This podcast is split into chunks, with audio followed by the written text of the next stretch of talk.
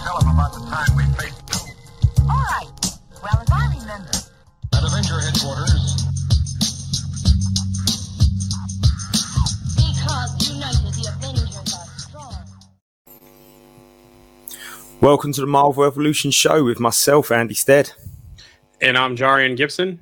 And I'm Alex Stroud. Uh, how are we, chaps? All right? Yeah. Doing good. Yeah, Yeah. excellent. Good. And uh, just uh, enjoying your uh, 4th of July weekend? Trying to. We're we're in the midst of a tropical storm here, but you know, you know, everybody's running outside shooting off fireworks in between the the rain. So I suppose, I suppose, uh, you know, you've got to celebrate no matter what the weather is. You can still celebrate, can't you? Um, Mhm. Jarian, how are you? Doing good. Yeah, excellent. Good Yeah. week. Yeah, good week. Uh, you know, enjoying the long weekend. Just got back from playing disc golf, and it's hot here, so yeah, cooling Nice. down in the AC right now. How did you get on at disc golf? That was pretty good. It's it's uh this is like a shorter par three course, so it's more like a practice course, but it's good for my son to play. My, my wife played. My daughter just walked until we were ready to go in the park. She was like, "I'm not playing today." So it, it's more Nice. like a short range putt approach type course. So Ah, it's nice that it can be a big family affair, though. yeah, get outside, you do can all- something. Yeah, you can all go. Yeah, Alex wishes he could get outside and do something at the moment, but not in a Mhm. tropical storm. hey, I, I would be out playing golf right now if I could, you know. so Well, hopefully Um, the, the storm's not, you know, just passes through and no damage, and you know, just kind of goes back out. So hopefully everyone stays safe. I'm just thankful it's not a hurricane. Yeah, Just you know.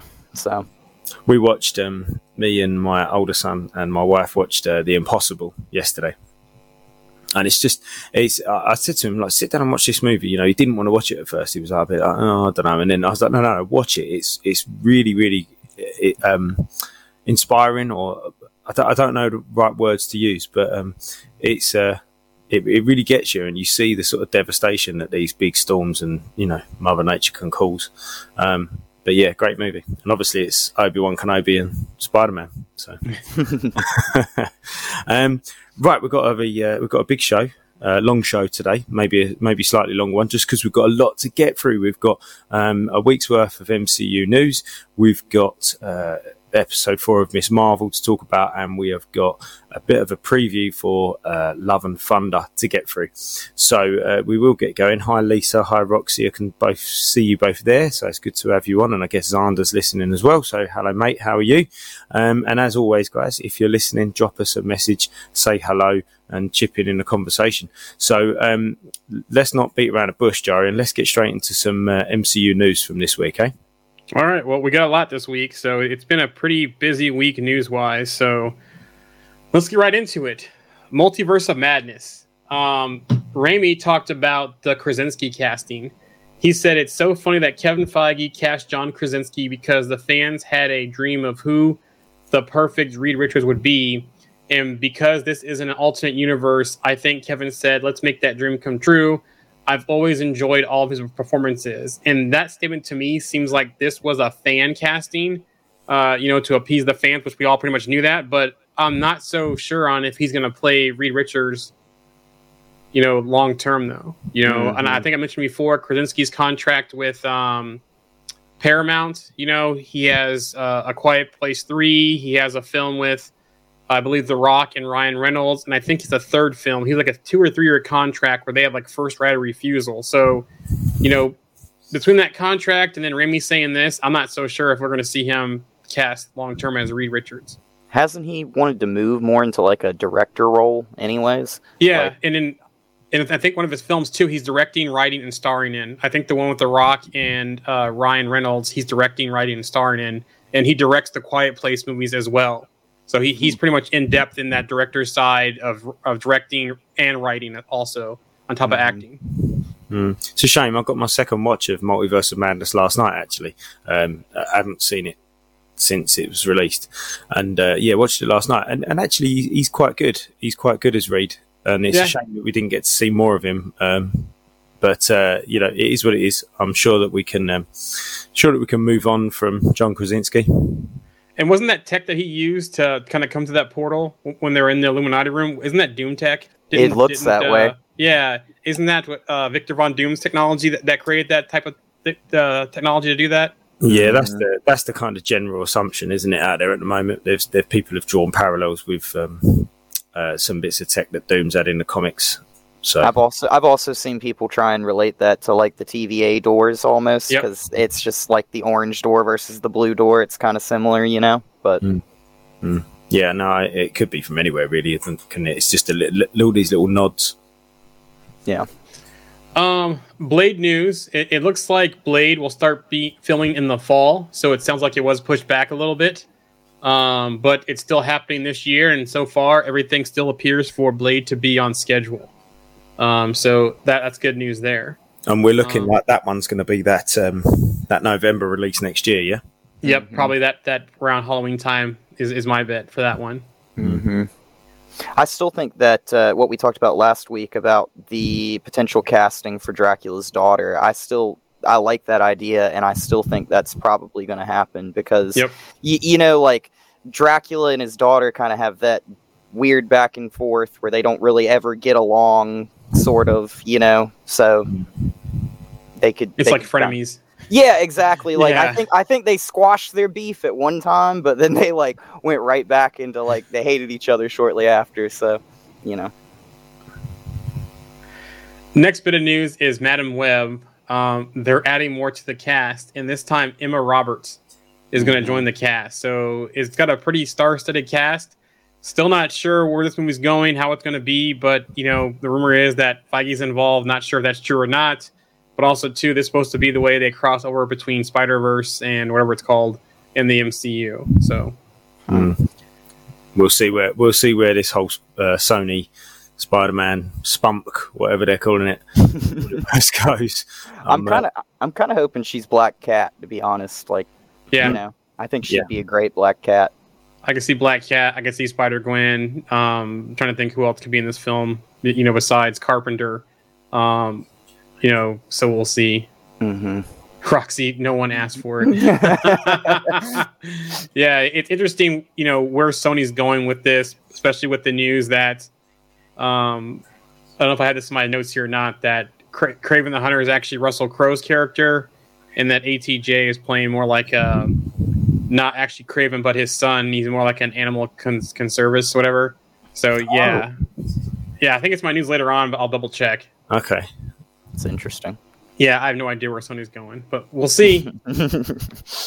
um, so Andy, I have some Wolverine casting Yeah. ideas for you. So Yeah.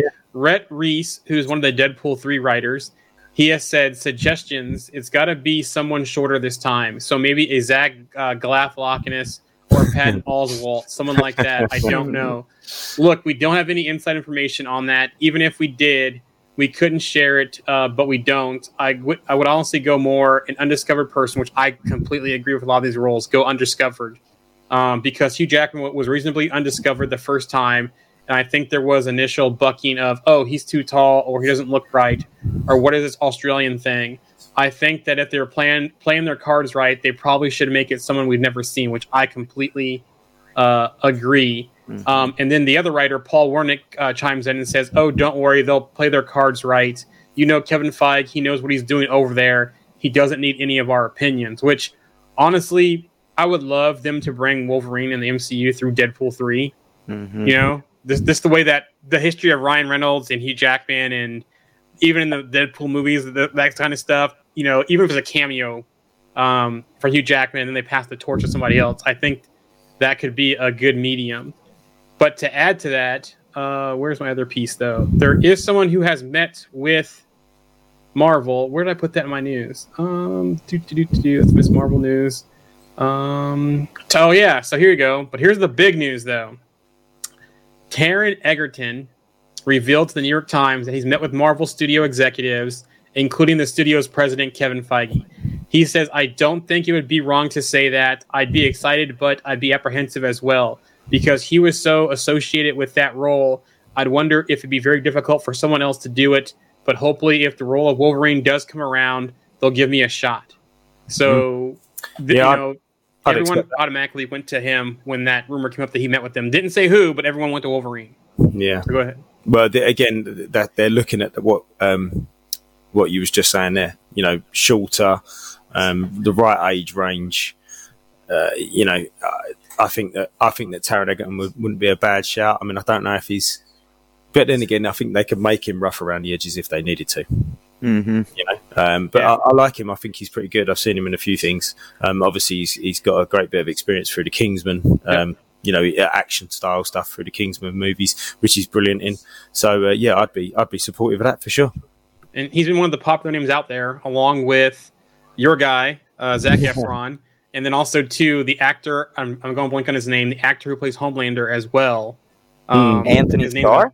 Yes, Antony Starr has, has been kind of associated with the role also, but I do agree they do need to go. You know, if they don't go with the big name, they need to go completely out of left field. Same thing with a lot of these roles they're casting for. I don't think they need the big names to carry them. No, Um, you know, you can put pick some B list actors or some some people who are brand new to the um to, to the industry, or even you know not like the top tier names. You know, Yeah. forth. I mean, if, if you if you look at the Eternals, for example, I mean, you, you brought in some big names in the Eternals to play the Eternals because nobody, I mean, you know, we did, but um, you know, your your sort of general moviegoer didn't really know who the Eternals were, so they needed your Angelina Jolie's, you know, your Richard Maddens, um, those kind of people to to to be- become those those characters and add that star power to those movies. Yeah. Um, but th- Wolverine brings his own star power, doesn't he? So almost regardless of who it's going to be, it's Wolverine. Mhm. People So- love Wolverine. So. Exactly. Yeah. So as long as they don't completely get the casting wrong, which let's face it, they never really have, have they? I mean, there was a post on the group the other day. I, I don't know if it was was it Fred that put something on the group the other day that basically said, "Who who do you think has been a bad casting?" And it was a tough question to answer Mhm. um, because I don't think anybody's been terrible. There's been ones that you'd go, oh, well, I'd quite like to have seen somebody slightly different play this role, but Mhm. can't look at them and go, no, that was absolutely awful, terrible casting. Let's not do that, you know? Um, So I, I think that they usually do a decent job. So, um, you know, it can be known or unknown as far as I'm concerned. I'm not overly fussed. I I, I think Marvel, ha- the MCU has not messed up on a casting, but Marvel, if you look at all the different films outside of MCU included, if you took outside the MCU and just said Marvel films in general, I think Finn Jones probably at the top of that list of bad castings of Marvel characters. Mhm. Um, you know, and honestly, I wasn't a fan of Terrence Howard playing Rhodey. I, I think Don either. Cheadle fits it the way better, especially when you think of a military person, that kind of stuff. Just the way that Don Cheadle's presence, the way he carries that role. I'm not saying Terrence Howard was bad. I'm just like I, I like the recast to Don Cheadle, and that has worked out for them. The rapport between and that back and forth between Tony Stark and Rhodey has been a lot better, I think, since that Yep. transition happened. I So agree. And speaking of Don Cheadle and Rhodey, Armor Wars is uh will start filming this fall in Atlanta. So Cool. So that could be we, we could find out pretty soon. You know, especially with uh, San Diego Comic Con and um, Disney. Yeah, Disney D23 coming up. That we'll find out. Maybe that will be on the slate for next year's of shows. so this comes Um, out before Ironheart? Po- I- Ironheart's already filming. So okay, so so they might be around one- the same time. Okay, so I'm just curious. I'm curious if one leads into the other. That's why I was Yeah, like I wouldn't be surprised if we see Rhodey show up in Armor Wars, possibly, Mhm. um, or we see Riri in. Um, I'm sorry, Rhodey show up in Ironheart, or we see Riri in Armor Wars. Mhm. Um, but and I, I think we'll also probably see is when we see Sharon Carter again as well. We'll probably be Armor Wars also. because Rhodey's kind of like that MCU veteran at this point, and he can kind of help push a lot of young heroes along. You know. Yep. So Especially if, if you know the history of Riri of working with Pepper and Tony in the comics and Stark Industries. You know, you know, yes, we know that she's going to be in Wakanda forever, and that Shuri's probably going to be the surrogate for Tony in the MCU. But you can still have her t- cross over to Stark Industries, Stark tie into Pepper, and Rhodey kind of play that role also uh, on the Stark side um, if, if they do that. I do hope that these just just uh, digressing a little bit there. I do hope that these new characters that are coming in, um, you know, Riri and um, Sam. I suppose I know he's not a new character necessarily, but you know, Sam and whoever takes the Black Panther mantle, um, but uh, Kate Bishop, for example, uh, Cassie Lang, any any of these new characters that are coming in, I hope they can develop their own identity away from the character that they're born from. Yeah. Does that make sense? You know? Yeah, and I think if you look at with Miss Marvel and, and Iman Vellani, she's doing a great job, even though she's carrying that Miss Marvel mantle. Um, she's already setting herself apart from you know being the fangirl of, of Miss Marvel, of, of um, Carol Danvers, that kind of stuff. She's already doing that. She established that very early on in her series, um, and so hopefully we'll see others do that as well. Yeah. I, sure. I I think Sam Wilson did a good job of kind of being a different Captain America in the MCU too, like kind of just using that as kind of like a transitionary Yeah. example, you know, um, for being different than Steve Rogers before. So Hmm. made it his own. yeah, sure. So, speaking of new characters to the MCU and shows, Moon Knight news. Jeremy Slater has not heard about a second season yet. Um, he revealed that he hadn't heard anything. He hadn't had any conversations with Marvel. He said, I think a lot of those decisions are ultimately going to be in the hands of Kevin Feige because he's the guy with the master plan. Um, and of course, Oscar Isaac, because he's not signed up for that sort of traditional seven film contract or whatever the other actors have signed. Oscar has the ability to do as much or as little Moon Knight as he wants to. I think he had a great time playing the character, and I think he really enjoyed the process and is happy he did it. But I also think he's not a guy who's going to rush in and just sort of churn out a sequel just because the first one was popular. Um, which leads to yes, he only had the, the deal for that series. I'm sure they're going to do more. You know, they're not doing those long contracts anymore like they did in the beginning. Mm-hmm. So I'm, I'm sure that they're going to do something. Moon Knight was very popular. You know, they can tie Moon Knight into so many other things, especially with them going down the dark side of things. And hopefully, we get some news out of D23 or Comic Con that we're, we're going to get more Moon Knight.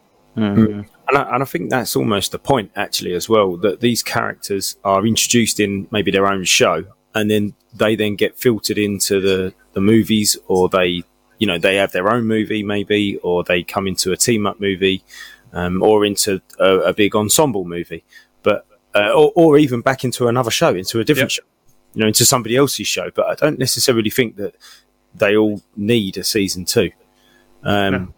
And I think it, you, we should, we as fans should almost expect them to not have a season 2 but just expect these characters to be introduced in the in the show, or it's just a little bit more about that one character. So obviously, um, obviously Kate Bishop was introduced in Hawkeye, but we'd already been introduced to Hawkeye. We was just seeing a little bit more of Hawkeye in his show, and now we'll probably see more of him back in movies again. You know, so it's almost like, uh, I guess it's like magnifying, like you know, uh, zooming in on Mhm. a character a little bit more. Yeah, And- you spend six weeks with them. And I feel I, I was just gonna say I feel like these shows are really more of like a trans uh, transferring, I guess, from like what's going on in the show to the actual movie itself. And I know this will sound kind of weird, but with most shows, everything's pretty much self-contained. So like your entire story's there. But for a lot of these Marvel shows, it's like, hey, this is what's been happening. This just gets us to from point A to point B. Now we're done with this show. We move on right? Yeah. and and like a lot of people are like, well, can we get a season two? But you don't really need a season Mm-hmm. two because then it's like you're going back and you almost have to like loop back and make a whole nother you know story and attach it to that, and Yeah. then you're like moving in a loop. So I get. I see what you're saying. You're. Al- it's almost like seeing what happens to these characters between their appearances in movies. Almost. You know. Mm-hmm. yeah, what, like, yeah. what's Multiverse of Madness is like the part two to WandaVision. You Yep. know what I'm saying? Yeah. Like you don't need a season two of WandaVision. Yeah. We've said that Yeah. before in the past, haven't we? That the sequel to the next, to the sequel to the current project is the next project, regardless of whether that's a TV show. So the sequel to Miss Marvel is going to be Thor: Love and Thunder. Mm-hmm. You know, uh, they might not tie in necessarily at, at all, Mhm. Uh, but that is kind of you're watching Marvel. You know, we've said that before. Yeah, go on, Yeah, I Joe. think the only the only show sequel in the books that we know of is Loki season two, which Yeah. is tying into this current phase very well because it, it started it Yeah. with the whole multiverse and that kind of stuff, and then now it's gonna, you know, I'm not sure. It's probably gonna it's gonna be after Quantumania, so we'll yeah, probably see how that show impacts Quantumania, and then how Quantumania impacts season two. It- Mhm. I was so uh, talking about uh, f- Phase Four and how it started. Um, no, hold on, it didn't start with Loki, did it? It started with one. uh, WandaVision, didn't it? I, I thought I started with Black Widow. Oh my god, I can't. It's so it seems like so or is long. Black Widow the in, no? Yeah, I think it started. With I think Widow, it's didn't it? Black Widow, and I think the second Spider-Man movie was the last of Far Phase From Home. Three, right? Yeah. So yeah, yeah, I'm getting getting discombobulated with my dates now. But um, it, Loki season two might be a good way to um, finish off phase four. Yep. Um, and and uh, didn't Feige say the other week when he when he come out with that statement saying that we would see where f- this you know the future of Marvel's going? Didn't Well, he say? Wasn't there some words that he said that were like um, with this phase coming to an end? Didn't he say something along those lines? With this, yes, phase, around something like see- that. Yeah, that Yeah. as this as this wraps up, we'll understand where the future is going and, and so forth in, in the saga. So Yeah, so could that be a sort of uh, a little hint to the fact that this phase, phase four, is going to be finished soon, and could Yep. it be finished with Loki season two? hmm Um, other Phase Four type stuff. Um, so we know Wakanda Forever is coming. We know Fantastic Four is coming, but Howard Stern was on a hot mic this week with all the news that um, that he might be in a Doctor Doom project with uh, Jon Favreau. Oh, So um, basically, he said on his on his radio XM show that he spilled the that he's going to do Doctor Doom while his mic was hot during a commercial break when talking with the summer plans. They're going to go over the schedule with me, and it's going to suck. And Stern, I told you I'm going to do Doctor Doom. That's the thing. But believe me, if I'm effing miserable about it, I called Robert Downey Jr. and asking him his acting techniques. Now, there's also speculation too that Doom may be teased or appear in Wakanda Forever. So if that project is filming this summer, and we know Wakanda Forever is coming in November, I wonder if you would get some lead in there as well. hmm setting up Doom a little bit in the MCU, giving a little bit of like background history. Uh, here's a comment from the group. Um, says with uh, about the whole characters and season twos and the discussion we had, with how broad the horizons are growing, we're more than likely to going to have longer waits between seeing some characters again. Which I agree. You know, I'm hoping we see Moon Knight um, in Werewolf by Night, but we cannot see him again until Blade or if they announce Ghost Rider or some other project, Midnight Suns. You know, so it could. You're right. It could be a while. Um, I know with characters like Riri, we're going to see her more because she's going to get introduced to Wakanda forever, then have her own series, and we could, pop- like we mentioned earlier, we could see her again in Armor Wars. Um, we know we're going to see Sam again in Captain America Four. So some characters we'll see more frequently, while others, you know, like Miss Marvel, we'll see her in the Marvels next year. Um, but like when we're going to see Wanda again, when we're going to see Moon Knight again, you know, or by Night again. So Hmm. that, that's a great point. Um, Chris Evans, Cap, the original Cap, OG Cap, Steve Rogers. Um, he denies a return to the MCU as Captain America. Um, he said, "No, I don't think so. To return to the role, I mean, the truth is, the role isn't even mine anymore. The role is Anthony Mackie's, which have some people talking to say, well, he could come back as Hydra Cap or, you Old know, man some- Steve. old man Steve, you know, President Rogers, um, Yeah, I mean, or nothing some people say. say he could he turn around and play Human Torch again if you want. Yeah, to. I mean, I, I think I think t- for him to say that he's quite quite specific about the role of Captain America. Yep. Mhm. Not Steve Rogers. Yep. He's the That's- Captain America. That is exactly my point. Will you come play back? Come, will you come back to the MCU and play Captain America? And he's like, well, no, because that's that's Anthony Mackie's doing that now. But nobody said, will you come back to the MCU and play Steve Rogers? It's almost like a little bit of a um, Word up, play play on words. yeah, play on words, isn't it? And he's he's yeah. So I I, I, I mean I, I keep saying all along uh, it makes absolute sense for them to bring him back in five six years time. We don't need him. We've said it. We don't need him at the moment. We've said that millions of times, and that's absolutely true. We don't need him. We don't need Tony. We don't need Natasha. We don't need those guys. We've got new people that we want to get invested in, and we should get invested in them. But especially with Cap, the fact that he's actually not dead, you know, uh, or with Steve, sorry, the fact that he's not dead, he can be brought back. hmm I like what Alex said though. I wouldn't mind seeing an old man Rogers, him him playing that role. Maybe when the team's down, they need someone, and all of a sudden he shows up, or even like I think in teasing What If that he was President Rogers, I think, or he was a politician. So even that, you know, you know, in the MCU could be something for him to play now as old man Rogers. Yeah.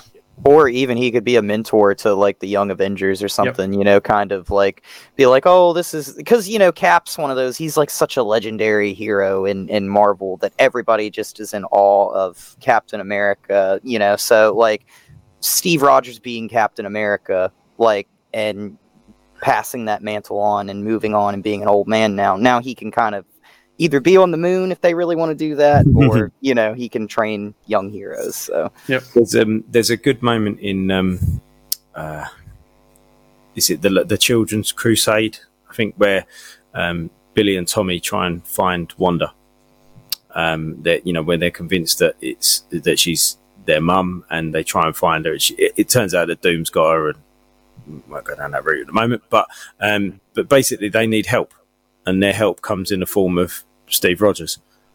You know, uh, just that little idea that you've got these these new young sort of um, what's the word I'm looking for? Reckless heroes that kind of need some sort of guidance by an older, more experienced hand, um, and having someone like Steve Rogers about who's you know to quote Rhodey, you know, live that hero life, and um, I think it makes sense, but n- not yet, not yet. Ten years, ten years ago.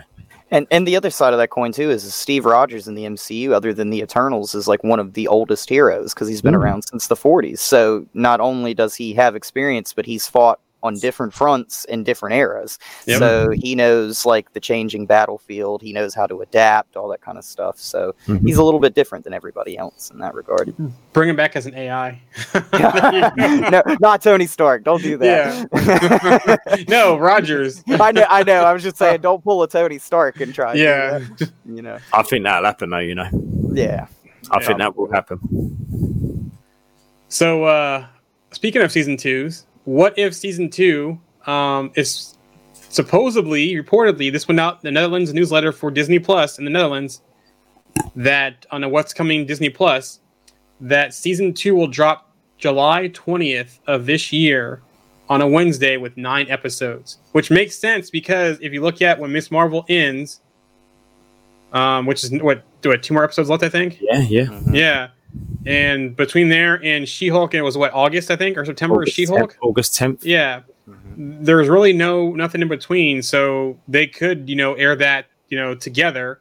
There would be some overlap with She Hulk if it's going to be nine episodes, and it depends how they do it. But that's interesting. I haven't heard anything else about it, but th- that was some buzz this week that it went out in a newsletter to Netherlands subscribers for Disney Plus. So, August August seventeenth would be She Hulk. so let's look at nine weeks then. Four, five. We'd only get we'd only get four episodes in between. Um, uh, if it was August, if it was July twentieth, there'd be overlap. But um, Unless they do two a week. uh, yeah, unless they do two a week, yeah. Um, That'd be cool. but Yep, and um, we do know that Phase Four characters are going to be in it this year. The new Phase Four characters will be in. it seems soon. Like it seems, it- what what I don't mean it seems soon. It's it seems sudden. Sorry, let's say that. You know, no, Yeah. a lot of promo, not a lot of build up to it, and it's like there it is. You know, don't know. yeah. So something to keep an eye on uh, with that.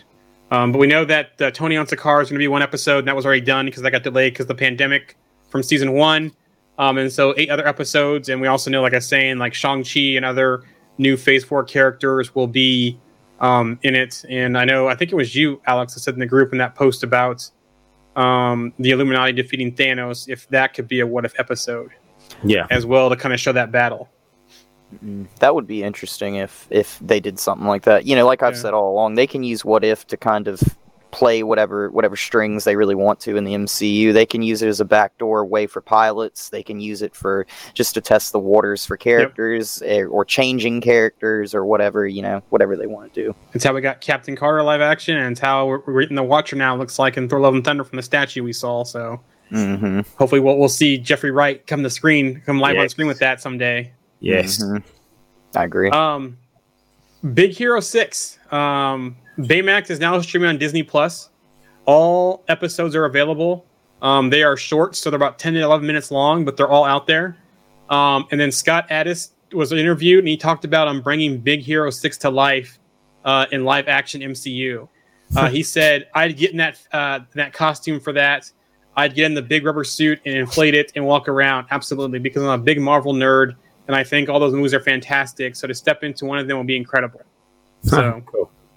Mhm. Yeah, that'd be interesting. I really liked the movie. Actually, the first movie it was it was it was really good fun.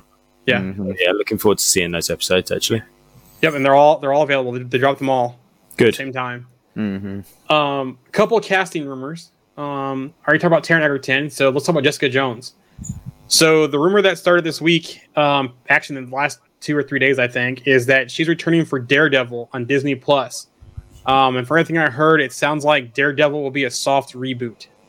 Um, so it's not going to totally it's not totally going to throw away the past, but it's not actually going to necessarily reconnect to the past. And it just sounds like it's same actors, new character, same actor, same character, but some things change in the MCU, and not be completely continuous of Daredevil uh, on Netflix.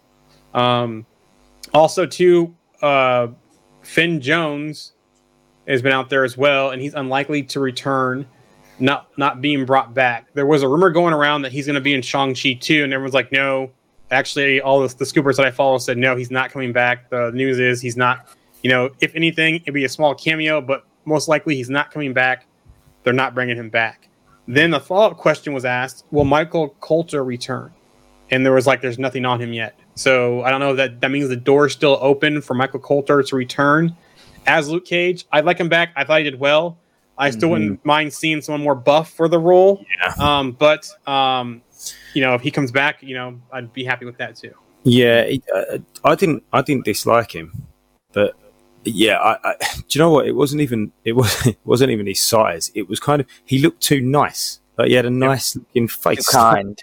Yeah, yeah. He just looked like Yeah. a nice guy. And I'm not saying Luke Cage isn't a nice guy. I just wanted that kind of hard, rugged, you know, um, yeah, just more square jawed and Strong, silent type Yeah. that Luke Yeah. Cage would kind of Yeah. be. Yeah. yeah, he just looked. He just looked like a nice guy, didn't he, Mike Colter? And and you were like, ah, just for me, just kind of didn't didn't scream Luke Cage, but you know he was good, and I agree with what you're saying, Jerry. And he, he was he was decent. So I and wouldn't, him and Ritter had a good chemistry too. yes, very true. Yeah, Yeah. very true. And if they do bring some more of those Netflix actors back, I hope they bring, bring back um, Simone uh, Missick. I think her last name is. She played Misty Knight. Mhm. Um, I hope they bring her back too as well. Uh, Roxy goes. I hope they don't ruin Daredevil, which I don't think they will. Um, even with the news about it's not going to be like as dark as it was. There's other runs of Daredevil that aren't as dark, and they can Yeah. still do things with Daredevil in the MCU. So I, I I- still have. I, I really hope that. they, they don't bring back Trish from Jessica Jones, Hellcat. Um, Yeah. If they if they ever do something with that, I hope they recast that role. Um, but I'm curious now. Are, I wonder if like wasn't it Alias Investigations was the name of Jessica Jones' business and Something like that, yeah. yeah. So I'm curious to see if they actually like go back to like she's running Alias and everything like that. I'm curious to see that goes back to that sort of soft reboot thing that they're talking about. So Like maybe maybe uh, Murdock hires her to look into something, and that's how we get her back in. You know, Yeah, working a case. He hires her to do some detective work, you know, some private eye work for him, mhm. and that's how we get her Krysten Ritter back in the MCU. It could be in the some- MCU. it could be some sort of link up with uh, She Hulk as well. Yep, Mhm. that also. Yep. Speaking of She-Hulk, nice transition there, Andy. You didn't know I was, this is coming. almost Speaking like- of She-Hulk, yeah, you was going to do. Yeah, this rumor that came out yesterday, I think, and it's the rumor is that Jason Segel, so um, Oh, yeah. forgetting Sarah Marshall, uh, How I Met Your Mother, um, he's been in a lot of stuff, um, but he will be debuting in She-Hulk as the Thing. oh, Yes, that's the rumor. But the rumor also said that I was reading more into this that there was something that it's almost like he's been out there for a while because the way it's some kind of lawsuit or some kind of um, case that uh, that would say that he's been out there for a while. So that's where I kind of it might fall apart for me. Um, but that's been the buzz. And if you've ever seen Segel, like he's like a big fan of Muppets and puppets and that kind of stuff and doing voice stuff. So you know, my number one casting was Seth Rogen to voice the thing because just, if you've heard Seth Rogen do his impressions and the voices he does, they're hilarious. But Jason Segel is very well at doing that also. yeah, and Um, he's very. He, he's almost like another version of Seth Rogen, actually, Yeah. well, isn't he? Yeah, yeah. He's and he's quite. He's, so he's quite comedic as well in, Yep. in his approach. So um, I, I, I, I don't know. I can't imagine it, but I, I quite like him actually. So um, Yeah. yeah. I don't see him actually playing the, the human form of him, but actually voicing the thing, I, I can see it because he's like he's like a six something. He's a big dude. He's tall yeah, dude. yeah, yeah. Um, and but I don't see. I, I'm going blank on the human name of the thing. Uh, Ben, uh, Oh, Yeah, Ben, Ben. ben. Grimm. yeah, Ben Grimm. Thank you. I'm going blank today. Sorry. Uh, but I don't see him playing Ben Grimm per se. That you know they could have someone else do it, but unless we don't see them, you know, like I always said, we don't need an origin story No. of Fantastic don't. Four. no, we no, have flashbacks, that kind of stuff. Have them already established, and I think that's the way to go. yeah, But I think he could he, he could do a fantastic job of of voicing um, the thing. excuse Um, yeah. the last piece of news before we get into Miss Marvel news: um, House of Harkness will start filming in January through May of 2023. Okay. So. I don't know if we get that in 2023 or if that's going to be a 2024 production or actually debut of that show. So That's that. That's interesting, and that's a long way away, isn't it? Considering when they announced that, they announced that last year. Yeah. It, well, it seems like last year. Was it? Was it last year when they announced that? It, Yeah, it was it was like last year or the beginning of the year. Yeah. I think it was like wasn't it D23 when they showed all those different like Yeah. zombies and all those things. Yeah. Yeah. Yeah, so that's a long way away, isn't it? Obviously, Mhm. they've got that one in the they had that one in the pipeline. They sort of went, yeah, you know, um, what's her name, Kathryn? Kathryn Hahn. Yeah, Mhm. Kathryn Hahn. They Yeah. sort of, you know, they went, well, we love her, we want her in, so we're just going to make a show. When when can we make it? I don't know, but let's let's say we're going to make it, and that's it. She's in. So And uh, she's been pretty mum on the role too. Mhm. yeah, well, I guess they're not they're not really. They probably just went, we want to make the show. This is what it's going to be called. When are we going to make it? Don't know. What are the details? Don't know. There's probably nothing there, is there, at the minute? If they're not even going to start thinking Yeah. about production until January, they've still got six months before they start production. Mhm. Yeah, I wonder what we see because there's been, there's been some rumor it was me more of like a musical type thing, which I haven't heard anything more about that. But I'd love Ah, to see her pass from Salem witch trials and back to those days up until she found herself in Westview. Um, but also, who else has she come across? What has the Darkhold shown her? Mhm. What else has come from the Darkhold? Who was who was controlling her through the Darkhold. Yep. Mhm. So, Vampires. yep. Werewolves, uh, Chthon. You know, Yeah. yeah, nice. what does she know about Mount Won- Wundagore? You know, I think it would be awesome if they just had like Agatha, like they do one of those like through like the ages kind of like episodes where every episode is like a different era that she's lived through. And Yeah. they kind of do that sort of like WandaVision, but that you see like the people she's come across, like she curses Jack Russell's father with the werewolf curse, like in an episode in the, you know, eh, 1900s sometime, you know, like at some point, and that leads to Jack Russell. Maybe that's why they've left it so long. Yeah.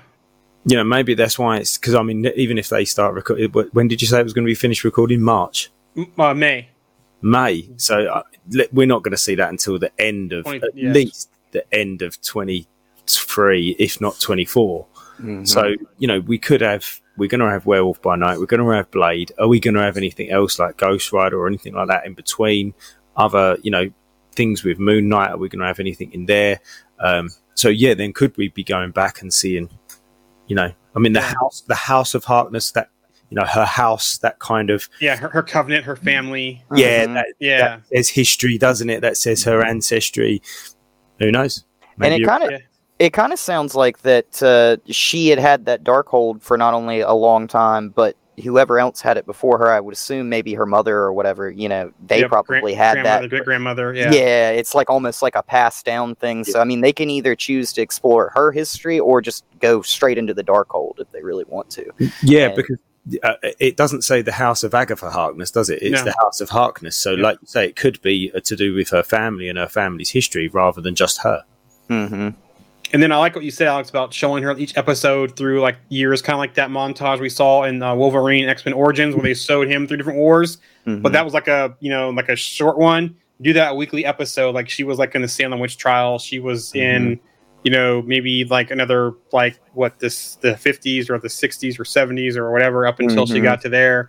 Maybe she even witnessed the whole thing with um the um you know she showed um uh, Scarlet Witch what happened with her chaos magic and that kind of stuff when she became the Scarlet Witch. Maybe she was doing more on the side there, watching that when she was in Sokovia.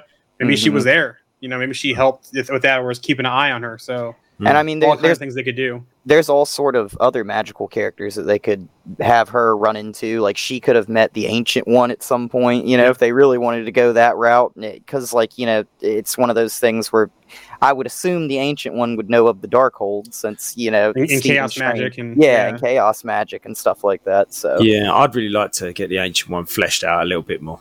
hmm Actually, Um, Miss Marvel news. Um, so let's kind of piggyback into that since Miss Marvel's up first. Um, director Sharmeen um, Obaid Chinoy. I'm sorry if I butchered that name. On the emotional conclusion of episode four, Miss Marvel, Kamala is bringing audiences back into something that is rarely visualized on screen, which is the 1947 partition. In that moment that she's walking on that platform, she's not a superhero. She is bearing witness to this monumental period in history that carries such a generational trauma. I took hundreds of photographs in 1947 and recreated that on the platform to be able to tell history. She went on to say, I wanted Kamala to be catching, to be listening into these uh, frenetic conversations that were taking place as people were leaving their homes. So she's almost listening to snippets of conversations, and each conversation makes you realize what it meant for those people to leave their homes and to leave their relationships and to leave their family members. In the case of the father and son, he was too old to travel and he was sending his son. This little girl thinks that her mom and her will no longer have a place on the train because it's so packed. These two friends were hugging, will never see each other again.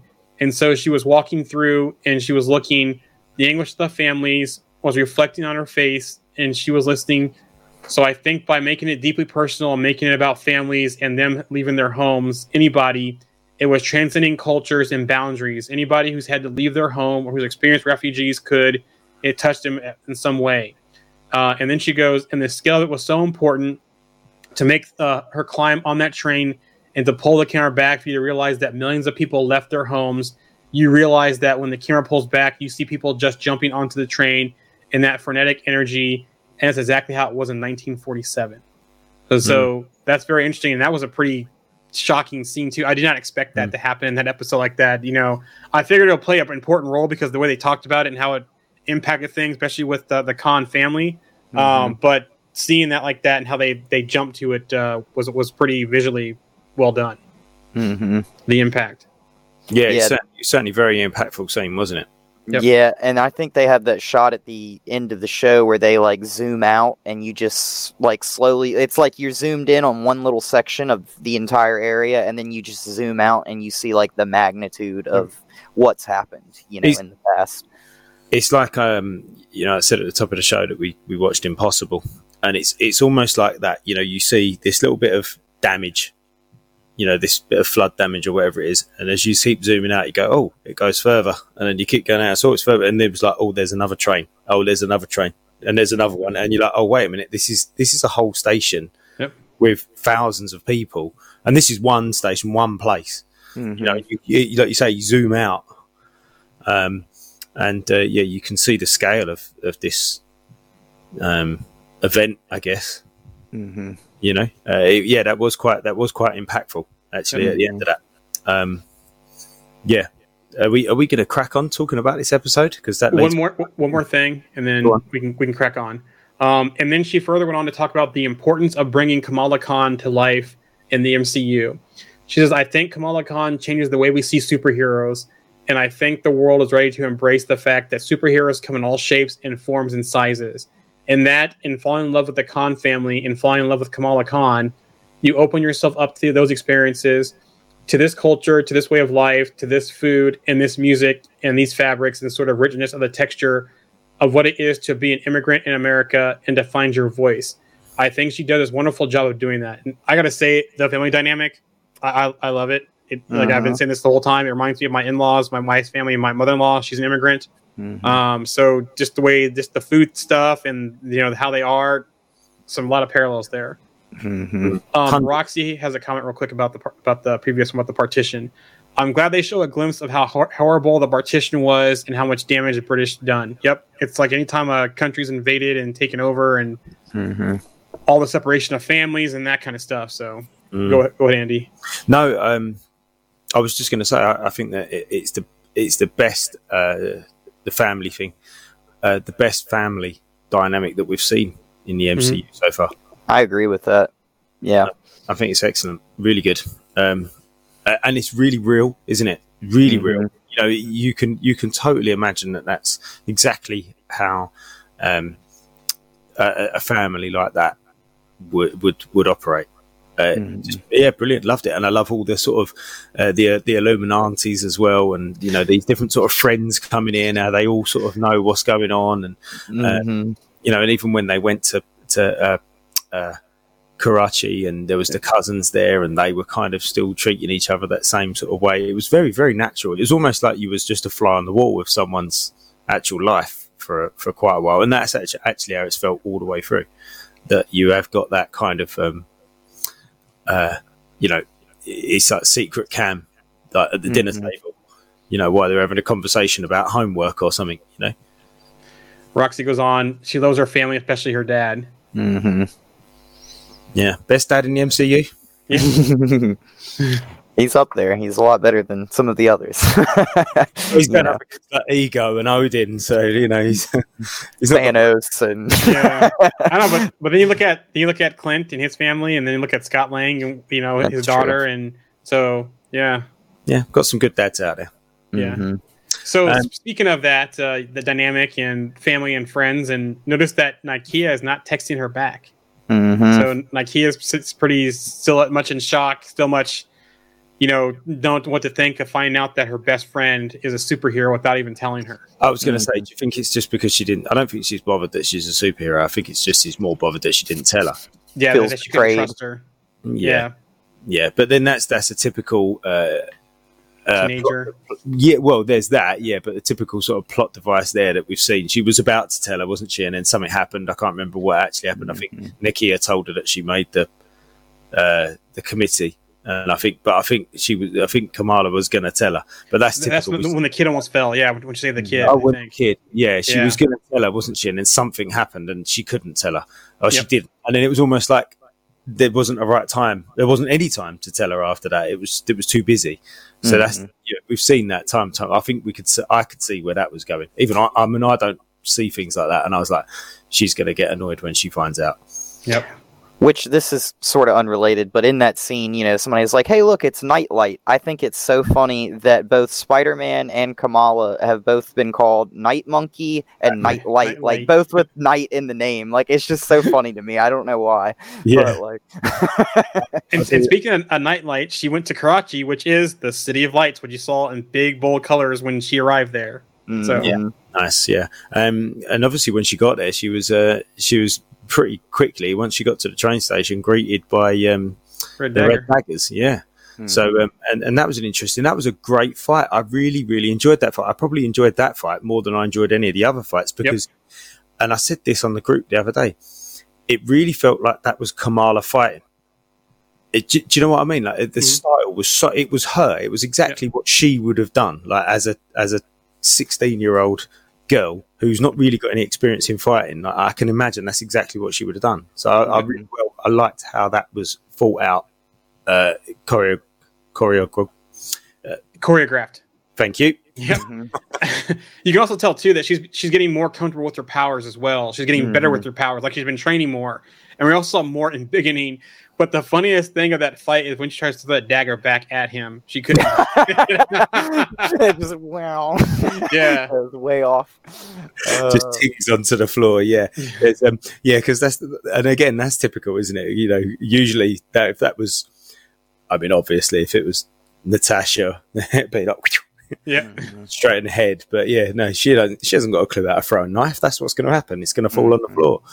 But um, yeah, I, I, I really enjoyed that fight actually, and um, yeah, I mean, I don't, that was really interesting going to the to the Red Daggers sort of Mhm. layer and finding out more about the other dimension and and everything that was going on there. I mean, that's all that's all new to me. I've not, I don't really know much about that story at all. So I mean, I don't know what you guys have got any experience in in that. Well, I love that line that he says that if Thor would have landed in in those mountains, that he would have been called a Djinn. Like it, he says that in that episode, and like the grandmother even says, like at one point, like you know, you're like almost like you're too focused on what a Djinn is, like it's genetics, like you know, like just think about it like everything else. Like don't be focused on what we are, focus on what you'll become, kind of type of thing. And that's kind of like where I felt like that was going, and uh, you know, like yeah, he was he's probably going to die as soon as like he, I saw the older guy from Yep. there. Yeah, you you kind of felt like there was something going to happen there, you know, in that episode. And I love that scene where he turns around and throws the knife um, down from the balcony or whatever and takes that guy out from clandestine. Yep. Very great scene. Yeah, and you can tell here from the group, uh, love the other red dagger. He was awesome, but it was clear he was going to die. Mhm. And then about throwing the knife, that was my favorite bit when she threw the dagger and it completely missed. so Mhm. yeah, that whole scene was interesting because they kind of explained some things there. Like when when um, Kareem uh, first came to her, the red dagger, he said, "I sense Noor." Right. Mhm. That's why he he showed up there. Um, and then he called he called her first. Are you clandestine? And I, I'm not sure if that was the first time we actually heard them say clandestine in the series or not. No, um, I'm it trying to think if we heard it before. um, the the the main woman. Oh yeah, Najma. Yeah. Najma said it before. Okay. Um, but then we also got a Terminator reference when they were done fighting. Come with me if you want to live. Yeah, thing. You know, st- you know, Terminator uh, to Sarah Connor type thing. Mhm. But you also know that Red Daggers, it's a mantle for the Warriors. It's not just one person, but it's a mantle. And then they went on to say a couple other things too, like clandestines are not Djinn, like Jim from history, so they're different. They're and they they've kind of interchanged realm and dimension in this episode, right? So he Mhm. said from another realm, but then it goes many dimensions around them they can't see, using realm and dimension as the same. Noor is the en- energy source; it's connected but hidden, and Noor is the energy source of Kamala's powers. But again, since she's human, you know it's different w- from that kind of stuff. And the way they explain that and show that um, w- w- was pretty interesting. Mm. yeah. It's, al- it's almost like her being human is what anchors Yep. her, you know? Yeah. Exactly, humanity. Yeah. Yeah, So, and and she can and she's harnessing the power from that dimension. mhm. Uh, it's but- almost like when the ancient one was harnessing from the dark dimension in a way. yeah, yeah, yeah, yeah, yeah, Yeah. yeah. Most likely, yeah. And and and her humanity is, is why she's able to do it on Earth, and because they're they're they're slightly depowered, aren't they? Because they're not in the right dimension. Yep. But obviously, because she's kind of a bit of both, she's she's got that. Um, but then I get, do you know what? Actually, that that that then actually um, reflects her own personal struggles, doesn't it? Because she is a traditional, uh, or from a traditional Pakistani family, yet she is a, a sixteen-year-old teenage uh, American teenager Mhm. you know, so she's got that kind of conflict. Is she? Is she this person? Is Yep. she? Is she from this? Uh, you know, a, a traditional Pakistani family, or does she? Uh, does she have to be a typical American teenage girl? Uh, is she from whatever dimension that was called? I can't remember what they called it. Or is she from Earth? You know, it, it- what is she? She's she's still trying to find out what she is, and that's what the whole program is about. Is about her identity, and we said that a little ages ago, didn't we? Months and months and months ago that this would be about identity, which again reflects the theme of this phase, and also, as we've said in the past, just the superhero genre um, in general, really. And and I really like how they did in this episode where it, it's sort of different, but we talked about, you know, universe incursions and multiverse of madness. This is sort of like a dimensional incursion almost mm-hmm. is is what this reminds me of. So it's kind of like it is sort of like an incursion that they want to do where they want to bring the noir here and it will basically that Will universe destroy- or dimension will consume everything here and take its spot. So Yeah, But the the power thing too is also a parallel to the comics, right? Because she pulls her powers from the Nord dimension, but in the comics, she pulls her powers across the multiverse from other versions of herself, right? That's how she does the embiggening and all that kind of stuff because she's pulling powers from other versions of herself. So we have another comic book parallel there with how they're doing her powers in the MCU.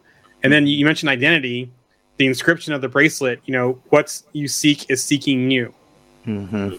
It's so interesting. Some stuff there also. Yeah. So what is she seeking? Then you know, she she she's seeking answers on who she is or who she's supposed to be. Yep. Mhm. Um, and funnily enough, actually, um, I just changed the subject. Well, we'll get onto it in a minute, I dare say. But um, the uh, Legends episode for Thor uh, and Jane Foster and Valkyrie are up. I watched the Thor one just before we came on, and uh, there's that clip in there where uh, Frigga is talking to him and saying about, you know, says that line about stop trying to be who you're supposed to be and be who you are or something like that. And and that's kind of what we're talking about with Kamala, isn't it? You know, Yep. who who do her ex- her parents expect her to be? Who do the Illuminatis expect her to be? Who does Bruno expect her to be? She needs to stop being. She just needs to be who she is. Mm-hmm. But it, but it's interesting though when we talk about that, she needs to be who, who she is. She's not too much different from her from her noni or her mom because No. the first thing that we found out early on that her mom was a bit of a rebel, right? Mhm. And then they kind of brushed that off to like everyone's like, don't talk about that type of thing. Mm-hmm. But also too, um, you know, the noni said that it's genetics, right? Her powers are genetics, and so are Noni's, and that the bangle also saved Noni's uh, Noni's uh, life back in the past. But then Mhm. you see that Kamala is also artistic, just like her Noni as well. So we are seeing some things there that she's more like her mom and her grandmother Noni than than they would like they would like to admit, and that they also had things when they were younger as well. hmm I'm really curious to see if where we're left at the end of this episode, if she is in a vision or if she's time traveled. You know, that they they can kind of go one or two ways with this, and she can either. I think you said Andy, like it's almost like predestination. Like she Mhm. could be the very difference maker that put her grandmother on that Yeah. train. I, I He's- think that's what's going to happen. Is, is she? Yeah, if she's in the past, I'm putting money on it that it was her that saved her grandmother. And that trailer of Mhm. Star Wars was her. Yeah, I- yeah, yeah, exactly, and- yeah. and it was always also, yep. Which also is another th- a parallel from the comics because in the comics she did time travel as well. okay. So more parallels here in the comics. So she she able to time travel back to the partition night to save her her grandmother. Then, um, that's a you know interesting where with with the time travel now, Alex. That comes to the conversation that we had though. So are her bands really quantum bands? And this is all tied through the quantum realm because we know that time travel in the MCU is established through the quantum realm. Mhm. So is this is this some part of the quantum realm? Are those actually quantum bands? Mhm. Um, I'm interested to see how they explain what the actual bangles are, Mhm. um, and if we have any ties into the quantum realm here, or if we even get like a Scott Lang cameo or something. It's weird that in we this. keep seeing like Ant Man, like he was spray painted on the wall in the train station in, He in was. that episode. Yep, And he's been so, on like, series. Yeah, and like she like made a remark about him, you know, being like immortal because he never ages, you know, kind of like that Hmm. Paul Rudd thing that he Yep. has going on. So, like, you know, there that's at least twice I can think of. I think there may have been one more reference, but I could be wrong. But the, yeah, I mean, podcast, um, yeah, the, the yeah, giant, the giant man at the convention yeah, we saw yeah, as well. So Yeah. he's been pretty much some kind of Easter egg to Ant Man in every episode. yeah. I think I think if you remember back um, before Infinity War, and uh, everyone was saying about how like how stupid it is, how stupid is it to have Ant Man and the Wasp after Infinity War? What stupid what stupid movie have? That's going to be pointless. What's the point of that? Where actually, it, I mean, it was it, it was really really important. Like not the not necessarily the the the um, The story, story of that movie itself, Ant Man and the technology Yep. in that movie was like the most important thing that's happened in the last like five, ten years. Um, and, I, and I think maybe, you know, everyone kept underestimating Ant Man when they, even before the first movie come out, everyone was like, oh, Ant Man's, Ant Man, this, Ant Man, that, you know, it's, it's not really going to be, you know, very important. But actually, um, I think he's turned out to be really important. And speaking of Ant Man as well, um, there's the uh, that leaked footage of the um, uh, cruise, the Disney cruise uh, video with Mhm. with Ant Man and, and Wasp and with uh, Kamala in it as well. So Yep. there's that whole, you know, th- they're they're putting more importance on Ant Man, I think, than Mhm. um, than what people are giving him credit for. I- So, a question from the group here, real quick: Wa- Was there an Asian Ant Man in the comics at one point, or was that Giant Man? Which Giant Man was Goliath, which was um, um, Bill um, Foster. Foster. Bill Foster. Yeah, Yes, thank yeah. you. So I, I got to go back and check on that one about the Asian Ant Man if there was one. I, I don't recall one. No, me neither. But um, but yeah, I I, I um, yeah, I wouldn't be surprised actually because the the quantum bands, it's all there's all these little sort of hints that it could all be Mhm. Linked. Yeah, and I think it makes sense too with the quant because they want to use the quantum bands to bring the noir here. So that's almost like merging two universes. So I mean, it's kind of in that same vein, sort of, you know. And mm-hmm. I think the other funny side of that coin too is is after Endgame, I remember seeing like way before Endgame. I don't remember which movie it is where Hank Pym says, "I will never give a, a Stark my technology," Yep. and then Tony Stark takes that technology and uses it to travel the multiverse and then it's like okay well like uh, now that like he sort because it was like hank pym knew what pym particles could do but he could never really get them worked out and then it's like tony just kind of comes in at the last second and is like all right i'm gonna take some of these pym particles and see if i can I, hey look i fixed it like I, I I we can do it you know and so it's just funny It just Someone goes. goes, uh, here you go. Um, Raz uh, Malhotra. So I looked that one up. Oh, okay. Yeah, no, I, I've I've no idea about that one.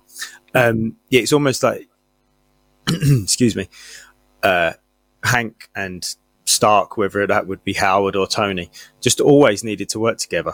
Mhm. But but were too stubborn to, to work together and wanted to work individually. Mhm. Yeah, it was see, interesting to see that when they were both at uh, Shield and working on stuff at the same time, what what their interactions were like, Yeah. and and what kind of relationship they had during those times between Howard and Hank. Mhm. Yeah. Um, but yeah, and the way you say the whole thing that that that um, that Hank Pym knew what the Pym particles are capable of, that goes back to the conversation we, we've had many times, Alex. That we think Yeah. that Fantastic Four should be tied to them, and just think at one time in the MCU, if we had Reed Richards, Hank Pym, and Howard Stark all working together at Shield or in Mhm. some capacity or somewhere else before the accident happened that sent them off into uh, the quantum realm or the negative zone or however they're going to play it out in the MCU. Mhm. Yeah, Oh, yeah. Yeah, I, what's funny about that too is is like you know in Endgame they have that line about the oh they didn't touch the glowing stuff coming out of the box or whatever, and and that's like that could have been the very tie-in that they use for something like that. you know? exactly. He saw that accident happen before, and that's how his friends Reed Richard disappeared. Yeah.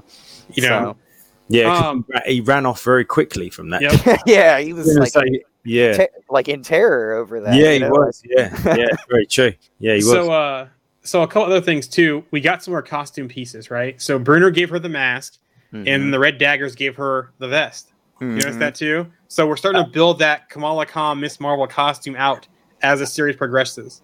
and um and thinking about that where else so so who is this series probably mainly aimed at it's aimed at the sort of younger generation and when you play these computer games when you play the avengers game you get pieces of their um, costume don't you you get Yep. a little bit at he's a back. time. I think he's back. I think we can hear him Yeah. but um, yeah, you get little pieces of the costume. There he is. Uh, we get little pieces of the costume at a time, don't we? There's there's this bit, there's that bit, there's this bit, and you collect bits, don't you? And you add a little bit, and then you modify it, and then you upgrade it, and you buy a new piece, a, a new bag or whatever it is, and it's very um, similar to that in structure, isn't it? Where she's Yep. building this costume up. You know, she's gradually looking more and more like the version that we've seen in the promotional material. it's like I'm replaying Link's Awakening Zelda on the Switch. like I started over again on, on hero mode to play from the game. Like you wake up with a shield, you have to go back to the beak, the sword, then you find bombs, and you can buy the bow and arrow and all the other stuff too. You can put the feather to jump, that kind of stuff. So yeah, Yeah. it's exactly like that. And I wonder if we're going to see her in full costume by the end, Yeah. you know, or do we? Does that kind of play more into her and like does Captain Marvel kind of finish her off as far as costume wise? I mean, there's a big jump, isn't there? Actually, when Yeah. you look at what she's dressed like at the moment, I mean, you you got to wonder where this costume's coming from. If you look at her costume in that that that cruise line video that um, we're talking about, if you look at that, it's very modern and very professional f- looking, isn't it? And um, at the moment. She's. We've got two episodes to go. She's a long way away from that, so I wonder whether someone's going to come in and help her out with that. Do we get Mhm. a, a Carol Danvers cameo? That would be interesting. You know, I, I really liked what they did with that vest too, because they even said something like every thread of this vest has history to it. It's like this is this is historical itself, and when they gave her that, I think it built a little bit more sentimental Mm. nature into that scene. Yeah. Um, and I kind of feel like pretty much most of her costume will be something that sort of relates to something like that. Like, who knows? She might have uh, her scarf's like red, I think, that Yep. she wears. So, like, that could be something from the Red Daggers, too, you know, like kind of like their little red thing that they wear. Well, that one episode, Nakia did give her that shirt, which actually in the comics is actually a scarf from the comics. It's not a Ah. shirt. So we saw her in the bathroom before she went with Cameron, I think. Then Nakia Mhm. gave her that shirt, but actually in the comics, like like I was saying, it is a scarf. Hmm. So we're Mhm. just gonna see if she takes that that shirt and makes it a scarf or or something else. Mm-hmm. Um, Yeah, interesting. And then one thing too, I've had my notes here about the whole identity and her mother and her noni and that kind of stuff. There, there's that tension between her mother and her grandmother still, until this day. You saw that from the very beginning about your skin looks dry. You know, typical mother talking to a daughter when they haven't seen each other for a while. But her, she said, mother didn't need the fantastic theory stories. She needed her mother. This is uh, Kamala's mother talking about her grandmother. Some tension between them uh, just like Kamala and her mother, so there's more parallels there.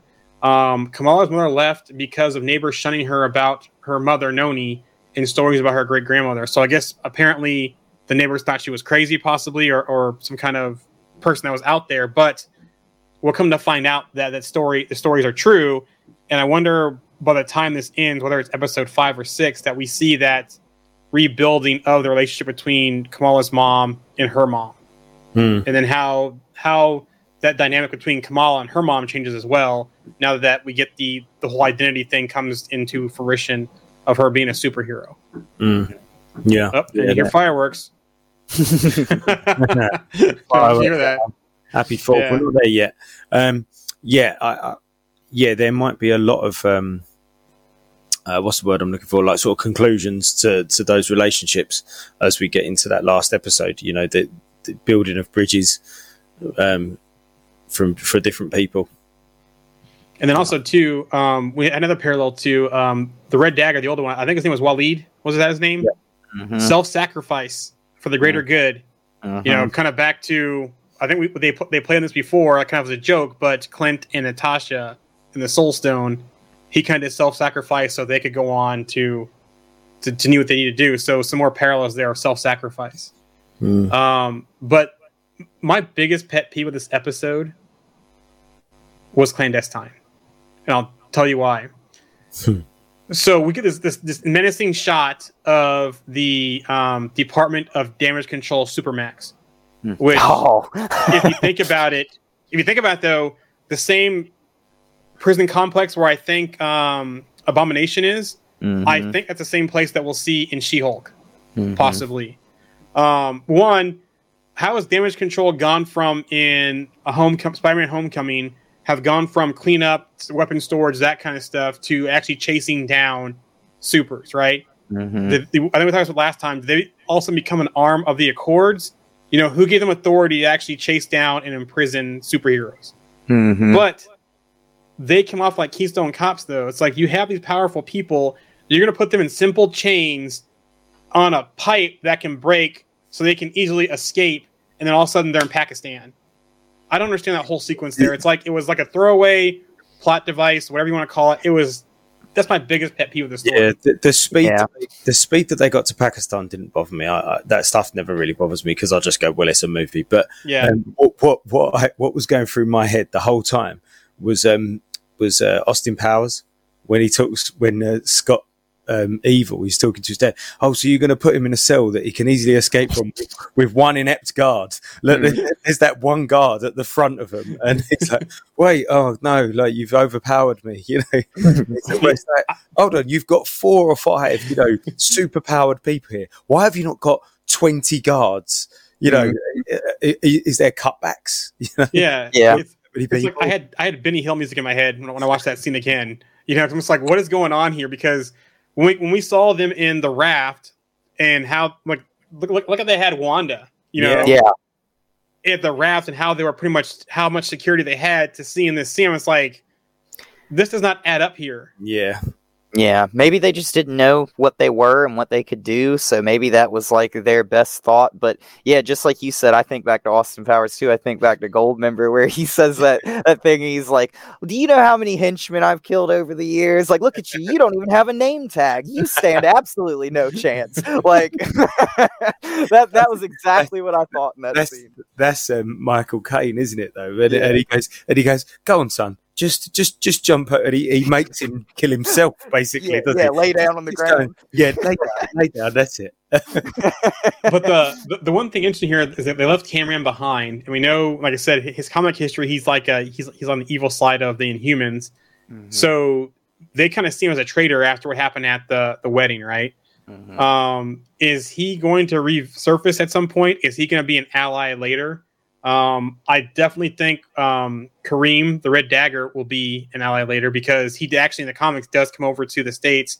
I think he's an exchange student, if I remember correctly, um, and so he does come over to the states at some point. So I'm sure we'll see more of, of Kareem. But where does this leave Cameron though?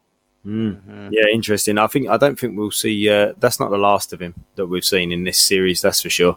I think he'll resurface in the next episode somehow.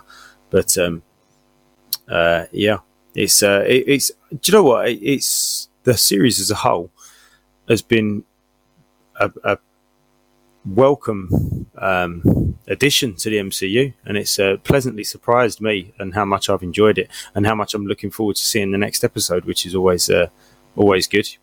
Mhm. Yeah, I now now I want like a, a Moon Girl and Devil Dinosaur live action, not a cartoon. After, after seeing this series. Yeah, as um, as your as your daughter enjoyed it, Jarian. Yes, she has. We've watched every episode together. Um, so I usually watch the episode two or three times because usually I'll watch it first thing in the morning to take my notes because there's no distractions, and then I'll watch it again with my with my daughter and my son, and sometimes a second time with my son only because he likes to talk um, and ask questions. So yeah, it just depends how, how things go. Yeah, yeah, no, it's um, it's been it's been a decent series so far. I'm really um, really excited for for every Wednesday, and uh, it's going to be a shame when it's finished actually. And it's I can't believe I'm going to say this, but it, it could end up being my my most favorite Disney Plus series so far.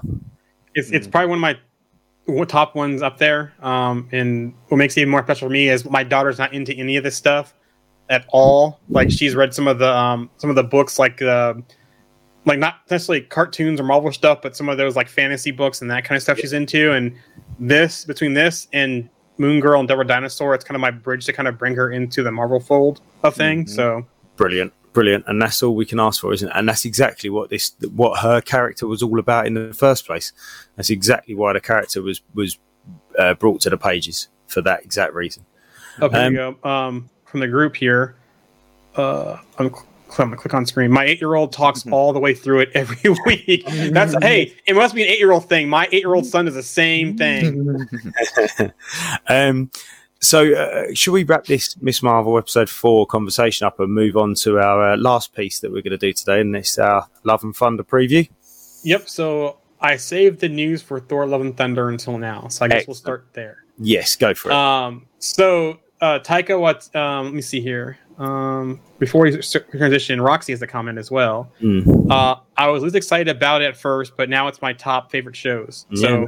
yeah, it's personally surprising, you know. Um, but uh, Ta- Taika Waititi did comment on how Groot fits into a story about a man in love with a hammer and an axe. He goes and says, "Yeah, in Stormbreaker, I don't know if this is the way anyone else thought about it, but you got to remember, Stormbreaker is made of Groot's arm. Um, well, you know the handle is, and so Groot was like a teenager when he did that. So he felt like Stormbreaker was a young whiff and had only just been born about five or six years ago. So it had to feel a bit like an adolescent, and it was like it was going through changes. So that's interesting statement there. Um, Waititi further went to talk about the Gorr change from the comics uh, on the screen. He said his face in the comics unfortunately does kind of resemble Voldemort. So I was like, people are just automatically going to make that connection. So we decided to depart from that design and sort of keep elements of the tone and the fact that he had the sword. Really, uh, it was his story that was the most important thing for us. So there you go on why we have some changes with with Thor. Now, I'm sorry, um, Gorr. I still wonder if those set photo leaks of him having the black hood, if we see any of that, you know, Mhm. but we'll see. Um, and I also want to see how they explain the whole Necro Sword and that kind of stuff too. Mhm. Yeah, I'm. Yeah, I'm not surprised that that's what the reason was. If I'm honest, uh, Yeah. you know, as we've said, there's. I mean, even even the the God Butcher storyline is it's not. Ex- it's a great storyline, and everyone should read it. If you haven't read it, read it. Um, and I should imagine if you're listening to this podcast, then you probably have read it. Um, but generally speaking, I shouldn't imagine that that is a story that even Translates. Yeah. well, no, no, not that translates. That that even kind of occasional comic fans would have probably read. So then, the chances of them understand knowing who Gorr was before they've seen this movie are, are even slimmer than knowing who your normal villain is. You know, I mean, Well, that, that- that's why I said translates because it Oh, won't sorry. translate for them. yes, because, you sorry, gotcha. yeah. yeah, yeah, gotcha. Yeah, so I can see them people going, "Oh, well, he just looks like Voldemort," and then once the general kind of population gets hold of a, a fault like that, it can just, you know, go viral. Yeah, exactly. So I can I can kind of understand it. That doesn't mean that I'm I'm personally not disappointed that he doesn't look a little bit more accurate to the comic book, but hey, let's let's see what happens. But that's the, the Bale spin as well too, because Bale's not a big CGI person. He he fits into the role. If you've seen him play Vice President Cheney to the Machinist to even um, other films, he puts on weight, loses weight, all those Mhm. different things. He's not a big CGI Mhm. type person. Mhm. Um, Yeah, I- go ahead, I, Alex. I was just going to say, I also think it's really interesting too. I saw somewhere that they talked about like he has like the religious markings like carved into his head and stuff like that. And I think I watched an interview where Bale like kind of talked about they originally did some sort of scene where they talked about possibly doing that and including that into the movie, but then they decided it might be a little bit too gruesome, and so he backed off. And Marvel's kind of like, we'll stop that. So Yeah, basically, it was a self mutilation scene that was cut of Gorr moving tattoos from his face and his scalp. They cut that out because they thought it was too dark. yeah, It was too much. So, so um, Chris Hemsworth danced to ABBA in Love, uh, Love and Thunder, but it's a deleted scene. Hemsworth said there was there was to an ABBA song, but didn't make the movie for a few reasons. It's a full dance scene. It's it's a full dance off, shooting lightning out of his fingertips and so on. and there's all kinds of music. I think I posted the group from ABBA to Guns N' Roses. All kinds of music will be in this film. Um, so look forward to that. Um, sounds very Star Lord. yeah. Um, but Hemsworth also went on to say about uh, Gorr. He said he's my favorite villain in the Marvel Cinematic Universe, and I love everyone I've worked with. But this was particularly special, and a lot to do with with what Christian said before. Um, that this empath- uh, empathic quality there, there's a vulnerability. You kind of find yourself going, "Oh, what's he doing? What what he's doing is wrong." But I get this sort of motivation behind it, and every time you work with someone different, different characters that bring different things out of you, and that was the case here. And yeah, he did an incredible job. So everyone, I, everything I've read has said that Christian Bale has done an excellent job playing Gorr. Mhm. And I'm not sure if Roxy goes thank God. So I'm not sure if thank God to to Bale's uh, reviews or if um if I think that might be- that yeah, I think that might be. Thank God that we don't see uh, Yeah. Lightning bolts out of his fingers dancing to our So, yeah, yeah, no, I mean, you, you know, you know what you're going to get when you when uh, when you hire somebody like Christian Bale to play a character. He's gonna he's gonna put in a good shift. That's for sure. Um, uh, yeah, I mean, let's see. It it sounds like he's going to play that sort of maniacal, um, oh she, yeah, she was dancing. Yeah, uh, that maniacal, insane, twisted kind of um, someone who's kind of lost his lost his faith, maybe. Um, yeah, I mean, it, it- it's going to be. Um, yeah, I, I'm I'm I'm really excited to see it because uh, Gorr is is one of my favourite characters as well. That whole God Butcher storyline is is incredible, really, Yes. is. and he is so menacing. It, I can't think of anybody else who I've ever thought of as menacing as as Gorr. So Mm-hmm. I- I'm you know excited to see what what what Bale and and um, and all of them can do with him. Mhm. Yeah, I can't wait to see it on Friday because we're gonna go Friday during the day. Um, at least my son and I. I'm not sure my wife is coming or not, but my daughter's definitely out. she likes. I don't want to go see that. So Uh, we've, we've got Saturday at the IMAX, so uh, yeah, nice. Uh, yeah, that's it. It had to be IMAX. I, I missed out on IMAX on Multiverse of Madness, so I wasn't going to do it again. Um, but um, it's- going back to the the dance and the lightning out of the fingertips and things like that, um, do you think that the comedic side of this could? Do you think that was pulling? That was them pulling back and saying, Po- "Let's not make it too silly." Possibly, but since you said that, Kevin Feige did address some things about this. So I'll, I'll go to that one here right now. Um, so Feige did say why Thor uh, is the first to get four movies in the MCU. Um, he says, I think they respond to Chris Hemsworth, and I think they respond to everything that he can do. And Taika certainly brought another dimension that was always with there within Chris. There were moments, even going back to interviews between the two of them on our New Mexico set, where Chris was like, um, I was like, is he trying to be funny or is it no? He's being funny. He's like hilarious and beginning to. I saw a clip of Ultron the other day where he's trying to make Mark, Mark Ruffalo feel better about smashing a bunch of people, and it's so funny. Um, and then he goes on to say is that that Age of Ultron of all movies actually set up Thor's comedic future in the MCU. He went on to say it's so, uh, or and it's so, uh, it's like this expert timing. And Taika was like, "What are you guys doing with him? Um, just you know, holding the hammer up with lightning. Let's do that and tap into everything Chris can do." So I think the audience responds to that. And for so long, we said, "Well, he's a Norse god. How do we make him relatable?" And and uh, spent so much time, I think, making sure the audience connected with him, that they are so with him now that yes, we could go to a part four. So that comedy, comedic side, and the way they they kind of retoned because if you look at the Force Thor and even the Dark World, there were some lines in there, but it was more a serious tone. But then once you saw Thor when he came through Avengers and he came through Age of Ultron, Mhm. anytime we saw him in other things, and then of course Ragnarok, we saw that transformation um, and, and how they they built on how what Chris Hemsworth can do with the character. I mean, he's always sort of been indirectly funny. Like he has that line in Age of Ultron where he's like, "Is that the best you can do?" And Ultron's like, "This is the best I can do." And Steve Rogers is like, "Great, you had to ask." Like, you, you know, like and and all the um uh you know in in the very first Thor movie you know when he's in the calf and he he likes the he likes coffee i think it's a coffee isn't it and he goes i like this another and smashes it on the floor.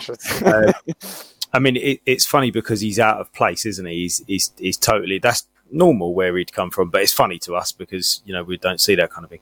Um i've got to admit though i really liked you know so it was uh, kenneth branagh wasn't it? The first thor movie directed that.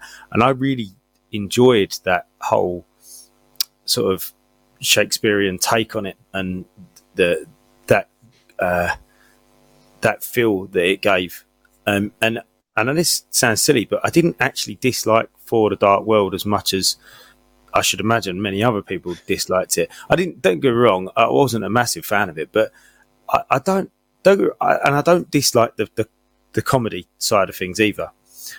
But actually, I kind of feel like if this movie, this movie with Gorr, could potentially have been done more like the first Thor movie, and I think it probably would have hit home completely different than Yep. what it may do. I, I don't. I mean, I don't know. I haven't seen it yet, but do, you- do you know what I'm saying? I think that that yeah, kind of Mhm.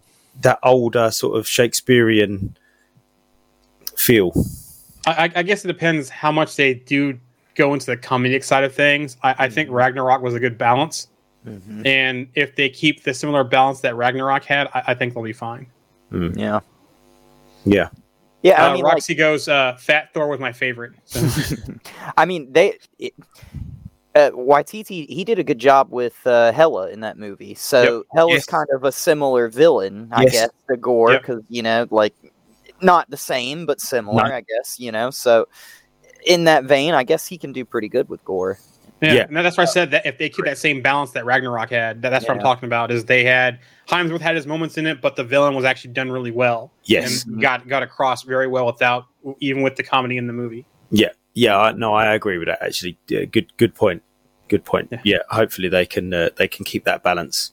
And maybe that's exactly why they took out the scene with him shooting like Dancing, yeah, and, yeah.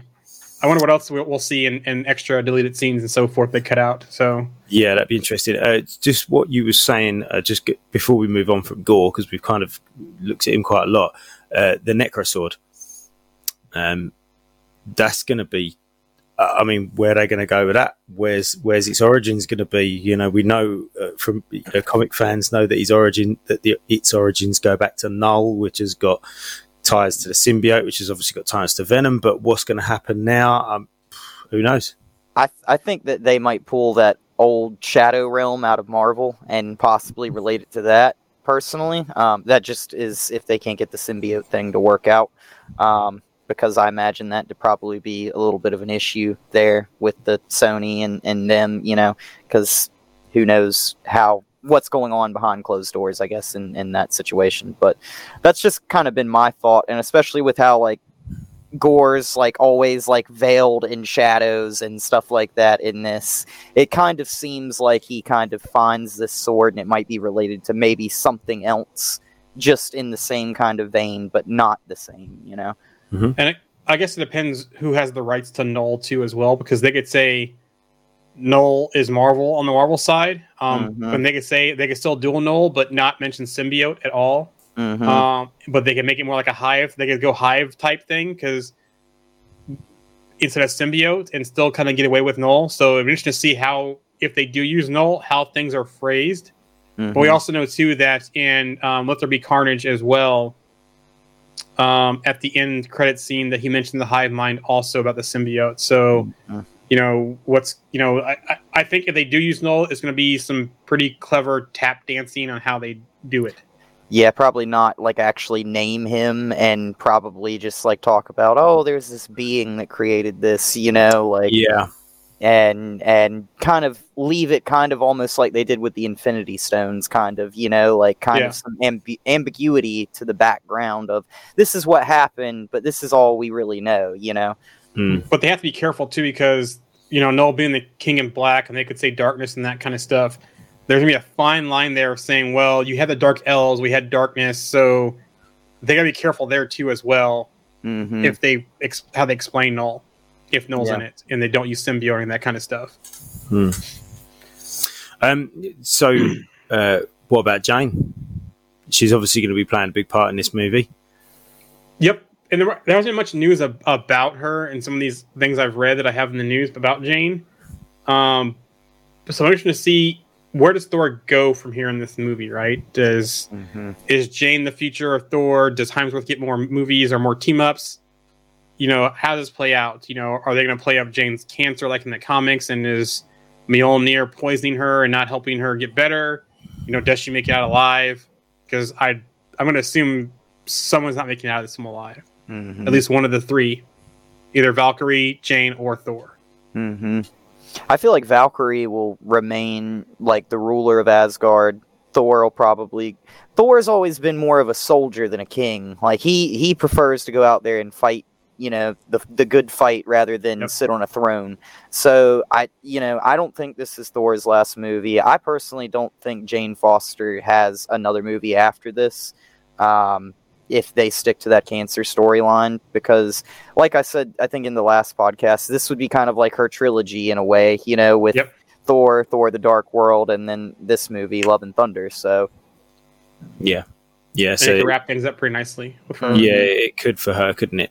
Or Um, maybe there's a sacrifice at the end, and that's how they defeat Gorr. yeah, and you you can see from the trailer that Thor wants the hammer back. Like Mhm. you know, like so, like if she and they also show that one scene in one of the earlier trailers of him putting Stormbreaker in the ground. So my thought process goes to maybe he puts Stormbreaker, like maybe Jane dies, he uses Stormbreaker as like her grave marker, and then takes the hammer as like, hey, you know, like this is me always having Jane with me or whatever, and having I like my that. hammer back. Yeah, I think we might see the end of Korg as well. Yeah. And, and, and he's, he's a popular character, but that that'd hit hard. I think. Yeah. I think that'd hit a lot harder than Jane, to be totally honest. Yeah, and, and I I've been a little bit caught off guard. We haven't seen Miek in these trailers, have we? No, I don't think so. Yeah, so I, I hope that he's still in this movie. you know, He's fully fully grown again with his sword arms and wait a minute, was he in? He was in. Uh, he was in uh, thingy, wasn't he? Um, he was in Endgame. Endgame. Yeah, Yeah. he was Yeah, in but the he- house. But didn't he fight in Endgame as well? Wasn't I, he? thought- I thought so. He's Oh, yeah. Mr. Korg, I thought. yeah, and he had Yep. all these. He had his knives and Yeah. didn't he? Yeah, yeah, yeah. He Mhm. did. Yeah, yeah. I'm sure Well- he did. I can tell you who's not going to be in the film from on. interviews. So this one, I guess Lena Headey, and if you don't know who she is, she was the queen of the Spartans in 300 and the sequel to 300. Mhm. Um, she was supposed to be in Love and Thunder, but now she is being sued for 1.5 million by her former UK agency over unpaid commission fees relating to a number of projects. Among those projects is none other than Thor: Love and Thunder. So she had a role in the movie. And apparently, it either didn't make the she didn't make the script, or it got cut out, or whatever. But now her old agency is suing her. Do you think she could have been a, a, a, a god? Yes, got- maybe would have saw her Olympus, maybe, Yeah, I don't know who, but yeah. or maybe when we saw the scene with um with Eson and with the Watcher and where Jane's with the hammer, and we saw those statues. Maybe Oh, something to do with that. Maybe she was Gorr's wife. Maybe. Mm. Um, who knows what, what she played, but she was supposed to be in the film, and it looks like she didn't. So now she's being sued for it. That's strange. Yeah. Um, Christian Bale also confirms that scenes with Grandmaster and Ichi were cut. So, oh, here's one: Zeus's wife, maybe from Facebook group. Mm-hmm. That Yeah. could be as well. Um, Yep. But uh, Bale in an interview says um, that it turns out that Christian Bale's run as Gorr the God Butcher, who plays in Thor: Love and Thunder, originally included scenes featuring the return of Peter Dinklage as Eitri and Jeff Goldblum as the Grandmaster, but they didn't make it, Hmm. so they cut those scenes out also. Um, and the last piece of news before we can start, we're talking Love and Thunder. Um, Bale also talked about experimenting with his take on Gorr the God Butcher he said loved it you know because you really don't know exactly what you're doing with a character like that until you see it completely uh, it's in your imagination. And we didn't have that long you know. We talked about it during quarantine and you know in an abstract way but then put it on and it worked out all right. Uh, this was a, a ps man with tattoos uh, and he's cut those off. And so we would have seen all those so you would have all those scars. And that's when we really get to start playing with it and experimenting as you film you know you discover it as you go um so interesting Hmm. comments there about it but i'm hearing good reviews um Mhm. you know the premieres happen the insiders have it and i'm hearing some good reviews about it and i'm looking forward to seeing it hmm Yeah, I'm looking forward to seeing it too. And like you said, Andy, I cannot see this movie if it's not in IMAX. So I'm seeing it in IMAX. So um, yeah i'm trying to decide when i get tickets i'm gonna do the, the, the 3d again like we did for multiverse of madness and then go see it in imax or just try to see it in imax I really wish I would have seen that movie in 3D because I feel like that scene with the music notes flying That across cool. that would Yes. have been really cool in 3D. Um, well even But- the, the beginning with the, the fighting that monster in the beginning that was pretty cool in 3d Yeah, I mm, bet in that in that uh, in the the stopgap between the Yep. universes. Yeah, I bet that was quite cool. Yeah, uh, but, but sorry, but back to back to uh, Love and Thunder. Um, so we've spoken about Thor. We've, uh, well, we've spoken about James. Spoken about Gorr. Kind of spoken about Thor as well. Um, but what a little bit more about Valkyrie? I know you said Alex that you reckon she's just going to stay in place in regards to um, being the king of of, of Asgard. Um, do we think that she's going to get involved? How else do we think she's going to get involved? I mean, we do see in the trailer that she's using what looks like Zeus's thunderbolts to fight mhm, um, Gorr. mhm. Um, you know, uh, how, how do we think her story is going to develop in this movie? So personally, for me, you know, I remember back in Ragnarok, you see that scene where she has the flashback fighting Hela, Mm-hmm. and we know Thor didn't even know, you know, Hela existed. So you know, Valkyrie is probably one of the oldest Asgardians. Left. So like left. Yeah. So not only is she like one of the you know ancient Valkyrie, but she's not only a great warrior, but she's also one of the oldest in existence, most likely. So I think that she probably she's going to be a really interesting character because I'm sure there's stuff that she probably knows about Asgard and its history that Thor may not know.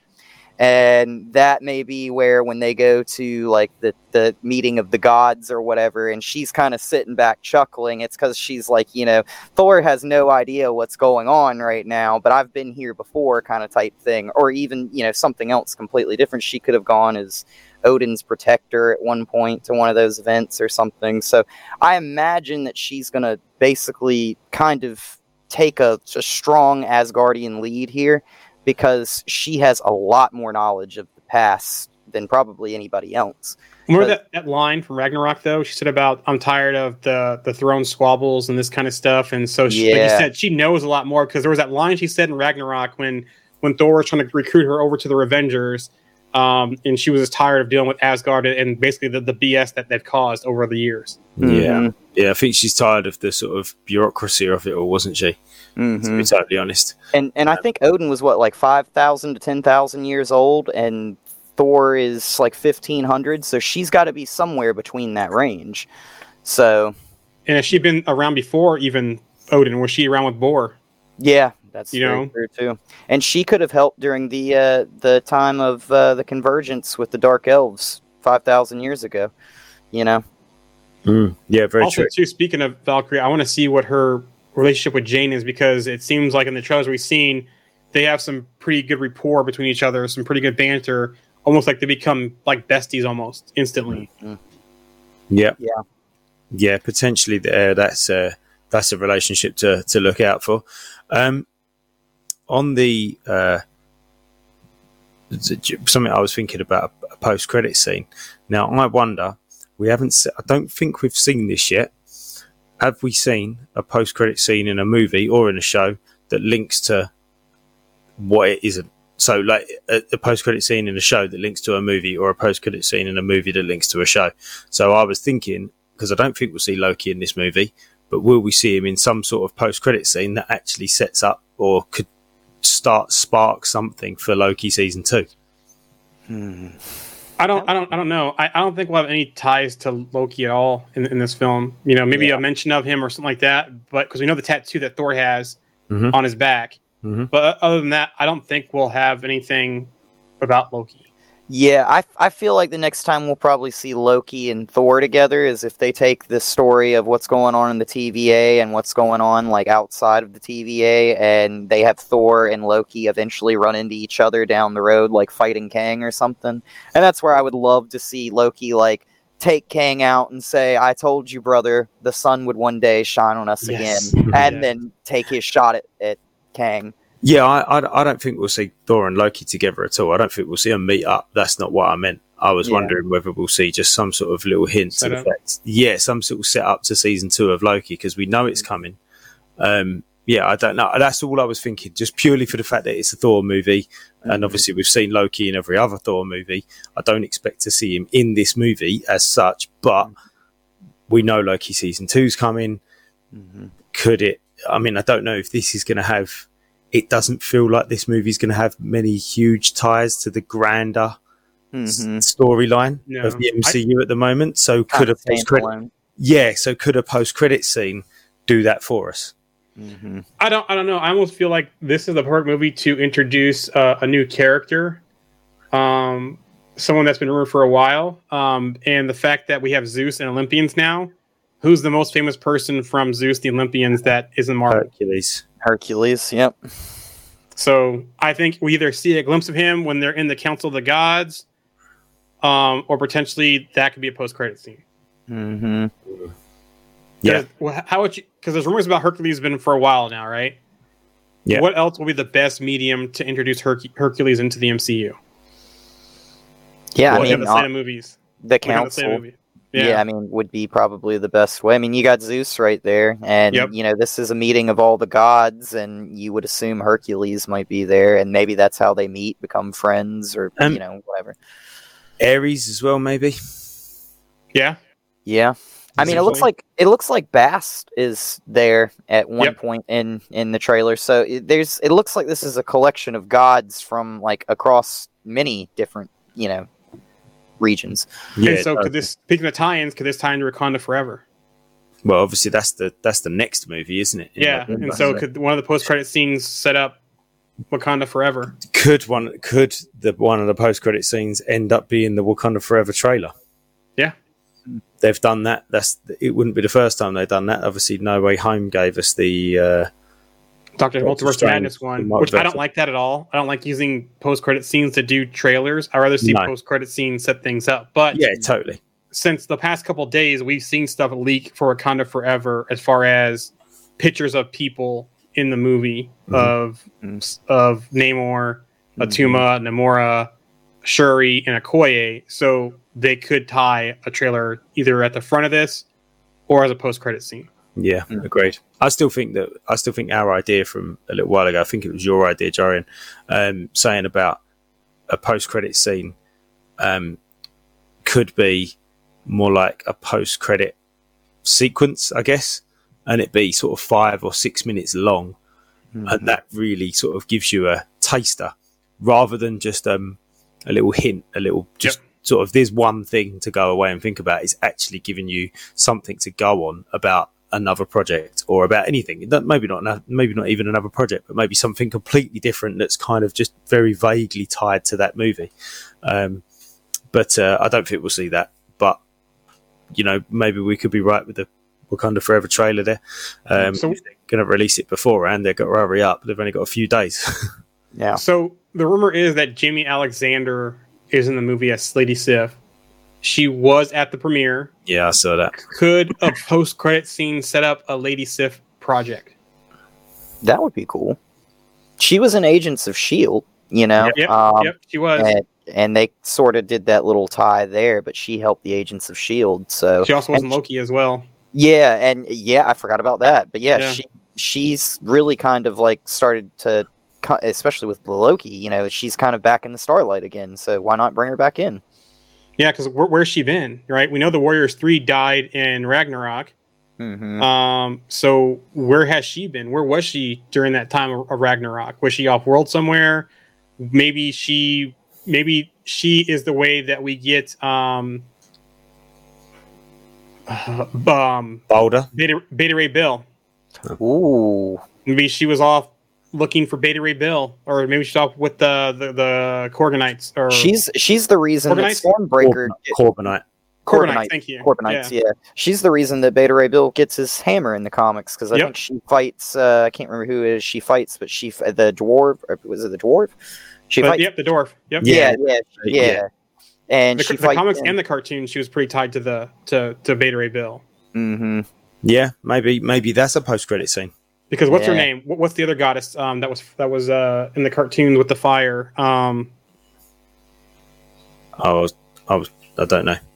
uh, I can't remember what what what which which uh, one it was on the, from the cartoons that she got taken over and she was the fire. It wasn't Sylvie? It was the other one? Oh, Enchantress. Enchantress. Thank you. Yes. Yeah. And maybe that's how we get Enchantress. You Mm-hmm. know, possibly and Beta Ray Bill. Yeah. Mhm. Potentially. But do we Which think I- we'll see- Sorry, Which I, kinda. I, I was just gonna say, I think Hela was kind of like a combination of Hela and Enchantress in Yeah. a way, you know. see So well, we had the executioner, didn't we, as well? So yeah, and, Yep. and obviously her uh, enchantress and executioner were sort of buddies, weren't they? hmm Yeah, because what's his Yeah. name? Um, Skurge was the Executioner. Yeah. executioner. Yeah, that's right. Um, do you think we'll see Balder? Hmm. Well, he was originally talked about to be in Multiverse of Madness. Madness Wasn't uh, on the Yeah. Illuminati. Yep. Yeah. Yeah, he was, Hmm. which would have been really strange now, actually, thinking about it. Yeah, think and I feel like really people wouldn't probably know who he was. You know, No. that might have confused people. Like people knew who Captain Carter was from What If. Everybody knows Fantastic Four. We saw another version of Captain Marvel. You know, so yeah, I think that would have been probably like a, a weird random Yeah. pull for them. It, it would have been, but Asgardians are always in some shit, though, right? They are. They are. It wouldn't have been. Un- it wouldn't have been Sif unusual. would have been a yeah. Sif would have been a better person for the Illuminati if they had Asgardian on there, Mhm. older, because people would have known who Sif is. Yeah, that's that's true. But uh, but the, again, uh, you know, Balder could potentially show up in this movie. He's obviously he's obviously on in, in some people's minds to Mhm. to bring into the fore. Um, But he's So- Thor's brother, is he not? yeah, So, uh, so it's kind of like I hope they don't do one of those things like they did with Hela, where it's like, oh, here's another sibling you didn't know you had. Yeah, you exactly. know, like, like maybe he's always known about it. Maybe that's where Sif's been trying to find Yep. his brother. Maybe Maybe. maybe, his brother She- left years ago or something. Yeah. maybe he renounced the throne and left and disappeared or something. you know, Or maybe he's like Saraxi goes waiting for we've been waiting for Beta Ray Bill forever. But here, here's how they could do Balder. I said I thought about this. What if Odin had like a side piece and he had Balder with somebody else, kind of like how when Zeus would used to go down and how he had like um Perseus You know, Yeah. sort of. Mhm. He Yeah, impersonates yeah, somebody, that kind of stuff. So yeah, like a demigod. So what if and- what if that's how Balder is and Thor knew about finds out about this through Valkyrie or, or somebody else, and that's where Mhm. Sif has been off finding um, yeah, and and Balder. And you know what? That also kind of plays into the whole Gorr um, situation where he, he kind of he, he kind of says like gods are just out for themselves and just to do things for themselves. Like Yep. you know, Odin's kind of gone. Actually, I can go and do whatever I want. I can go and have another family if I want, and that that adds um, gravitas to Gorr's argument, doesn't it? Yep, his motives. Yep. yeah, that's it. It just it just makes us as the viewer almost sympathise with him even more if we Mhm. find out that Odin's been, um, you know, uh, has got like you say another family on the side sort of thing, and you can't. And- yeah, he's right. and we've seen Odin like be referenced in the past to have a change of heart when they were conquering the nine realms and he saw what Hela was doing he was like all right maybe we should stop here like you Yeah. have a bloodlust like maybe we should stop and she didn't like that so I mean that's that could have been where the change of heart really happened for Odin you know Another could have been could Balder have been Hela's executioner back in those times, and instead of him being off somewhere, or instead of him being in prison somewhere, he was sent off somewhere. Mhm. Yeah, potentially. Yeah, Um, from the Facebook group, he could be in charge of Hell. Balder could be. yeah, I, I I think that's an interesting idea kind of one of those things like hell is not there so you know Hell needs a ruler to Yeah. be in charge of it some- you know somebody that they can trust as well. Yeah, So I wonder. We see Thor running through his ages, right? Different costumes. Um, Hem- Hemsworth's son does play him at one point. I wonder, do we get a another Odin story in this one? Because so far, Odin has been in every Thor film. Are are they going to continue that trend where either we see a flashback, so we see him younger, do we see a flashback of Odin, or do we get another story from Odin? And also, if we do get any other stories or flashbacks, do we see Heimdall in this as well in some capacity, either a flashback or since they showed that of Thor running through the, the times there, do we see anything like that? Or does Thor have a vision where he can talk to Heimdall? D- does Thor tell the story? So, I don't, Yeah, know, he I could. don't- I don't think this is going to ruin anything, but um, so in the in the, the storyline, in the God Butcher storyline, it travels through three times. Uh, the the story skips back and forward through three different times, and um, uh, in the end, Thor and Old Thor basically come together to, to beat Gorr. Um, but uh, so so could it be uh, Old Thor who tells who's telling the story at the beginning? You know, he could he be taking the place of Odin? Like sort of, you know, I remember a time like he's telling it from Yeah. the future as such, and he's Mhm. telling about this story. Yeah. He's like You know- you know- recounting his tale, basically, Yeah. of what happened. Yeah, Yeah. Yeah. So what we're actually listening to, the narrator, is from a thousand years in the future, but he's recounting this tale. And that, that kind of leads into the, the first trailer we saw where he was talking about that and reigning through time as he gets older. Yeah. So yeah, that'd be a good transition from Odin telling the stories to, to Thor telling the stories too. hmm But if we see anyone from the past, I hope we see Heimdall. I'm sorry. I like Heimdall. You know? I like Yeah, uh, okay. Idris's uh, uh, take on him too as well. Yeah, me too. Me too. I mean, Love uh, it. So- uh, Odin was played by Anthony Hopkins. Yep. Yes. So, I mean, like, I couldn't imagine Anthony Hopkins coming back probably for this movie. I mean, I don't know if he is or not, but I'm just saying, like, if he did for even a flashback, I think that would be huge. But I can totally see Odin probably in that play scene that they're going to do. Um, you know, like, we know Mo- Melissa McCarthy's in it.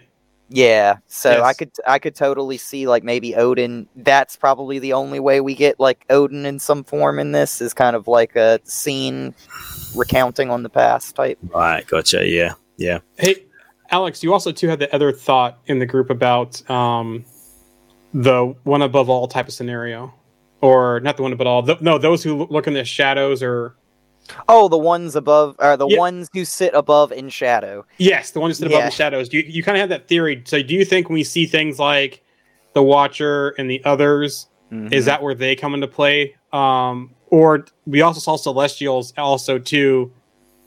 Where do you think they fit in? Yeah, I. It's weird. It almost seems like the Celestials are there to attend this meeting at at you know in that one scene where it Or was it- shows like like uh, them through the window or whatever, standing there. So it almost seems like Celestials are there I, for some reason. Could that you be a flashback though? Because I guess It we, could. I guess some Celestials are still out there, so it, probably not a flashback. But go ahead. it could. No, no, no. But I was just gonna say, like, kind of like the ones who sit above in shadow. And man, I always butcher that name. um, like it's kind. I feel like things like death, uh, eternity, the Watcher, like all those like beings that we saw around Jane, they can all kind of be classified in that because they're like almost larger than the gods themselves. Mm-hmm. Mm-hmm. Because it's like for death everything dies. Everything comes to an end. So like that's it. Like the watcher is a watcher of everything you know? Like so these are kind of like the gods of the gods kind of like type. And these are it's just like when loki goes and he sees the ones who sit above in shadow and he's kind of caught off guard because that's sort of like the gods to asgard basically Yeah, yeah, I think the- you're right now. And then I got another question too. So, your guys' thoughts on this one? So, we've seen the trailer where um, Gorr's pretty much taken on the planet, right? hmm And it sounds like that we know that Gorr's motivations are because something happened on his planet, whether it's other gods or whether it's celestials. Do you think th- um, this could be a way for them, since we see Eternals, that what happened on Gorr's, what happened with Gore to for his motivations, that it was an emergence to kind of tie Eternals into the mix? Because Eternals really aren't tied there much at all right now in the MCU. Mhm. Um, but do you think that's how they could tie Eternals and some more to things, saying that it was an emergence that happened? Um, maybe we see the actual Knowhere get decapitated. Um, he gets the sword. Maybe that's where we see Knull. He gets the sword, and that's how his villain arc starts with that. What if uh, what if other Eternals attend this meeting of the gods on behalf of uh, the Celestials, or come like Yeah. as the you know like Celestials like floating way out in space, and they can see it in the background, and then you have like six Eternals or something who show up in a little group and sit down, and they're his eyes and ears, you know, like I wonder whether Well- we'll see. Um, I wonder whether we'll see Star Fox in this. You know, and and and Pip Yep. mhm. might.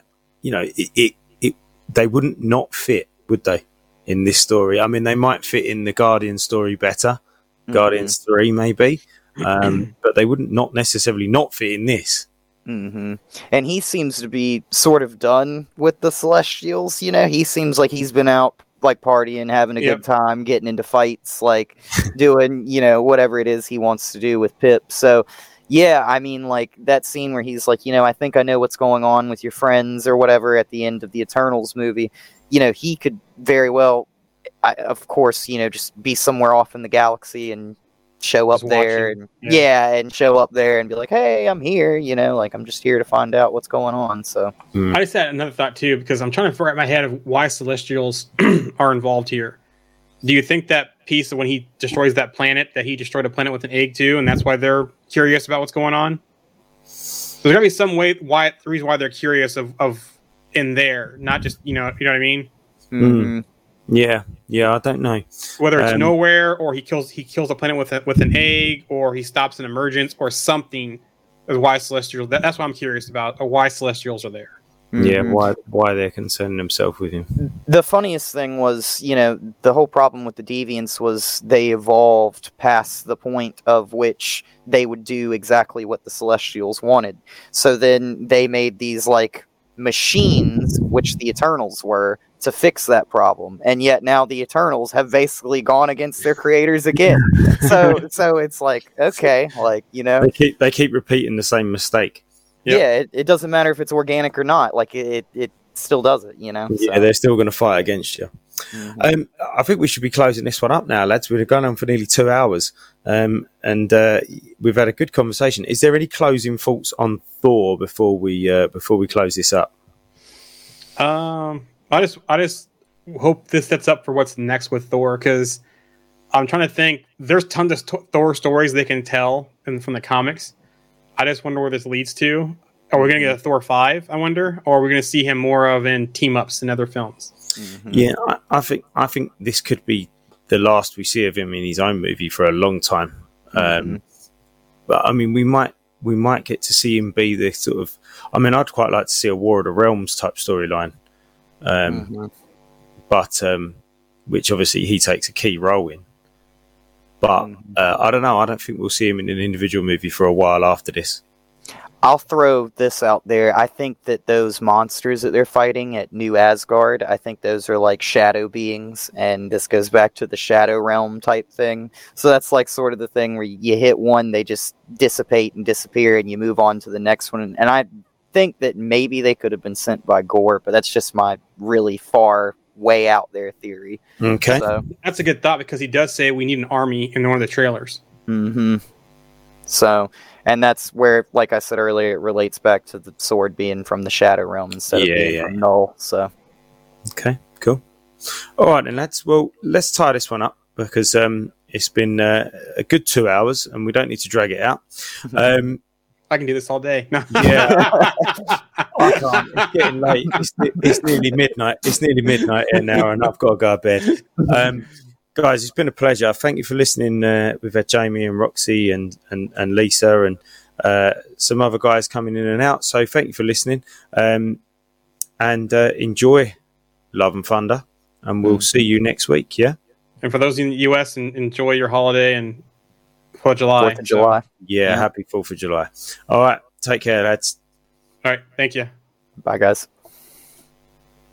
Why don't you tell them about the time we faced All right. Headquarters?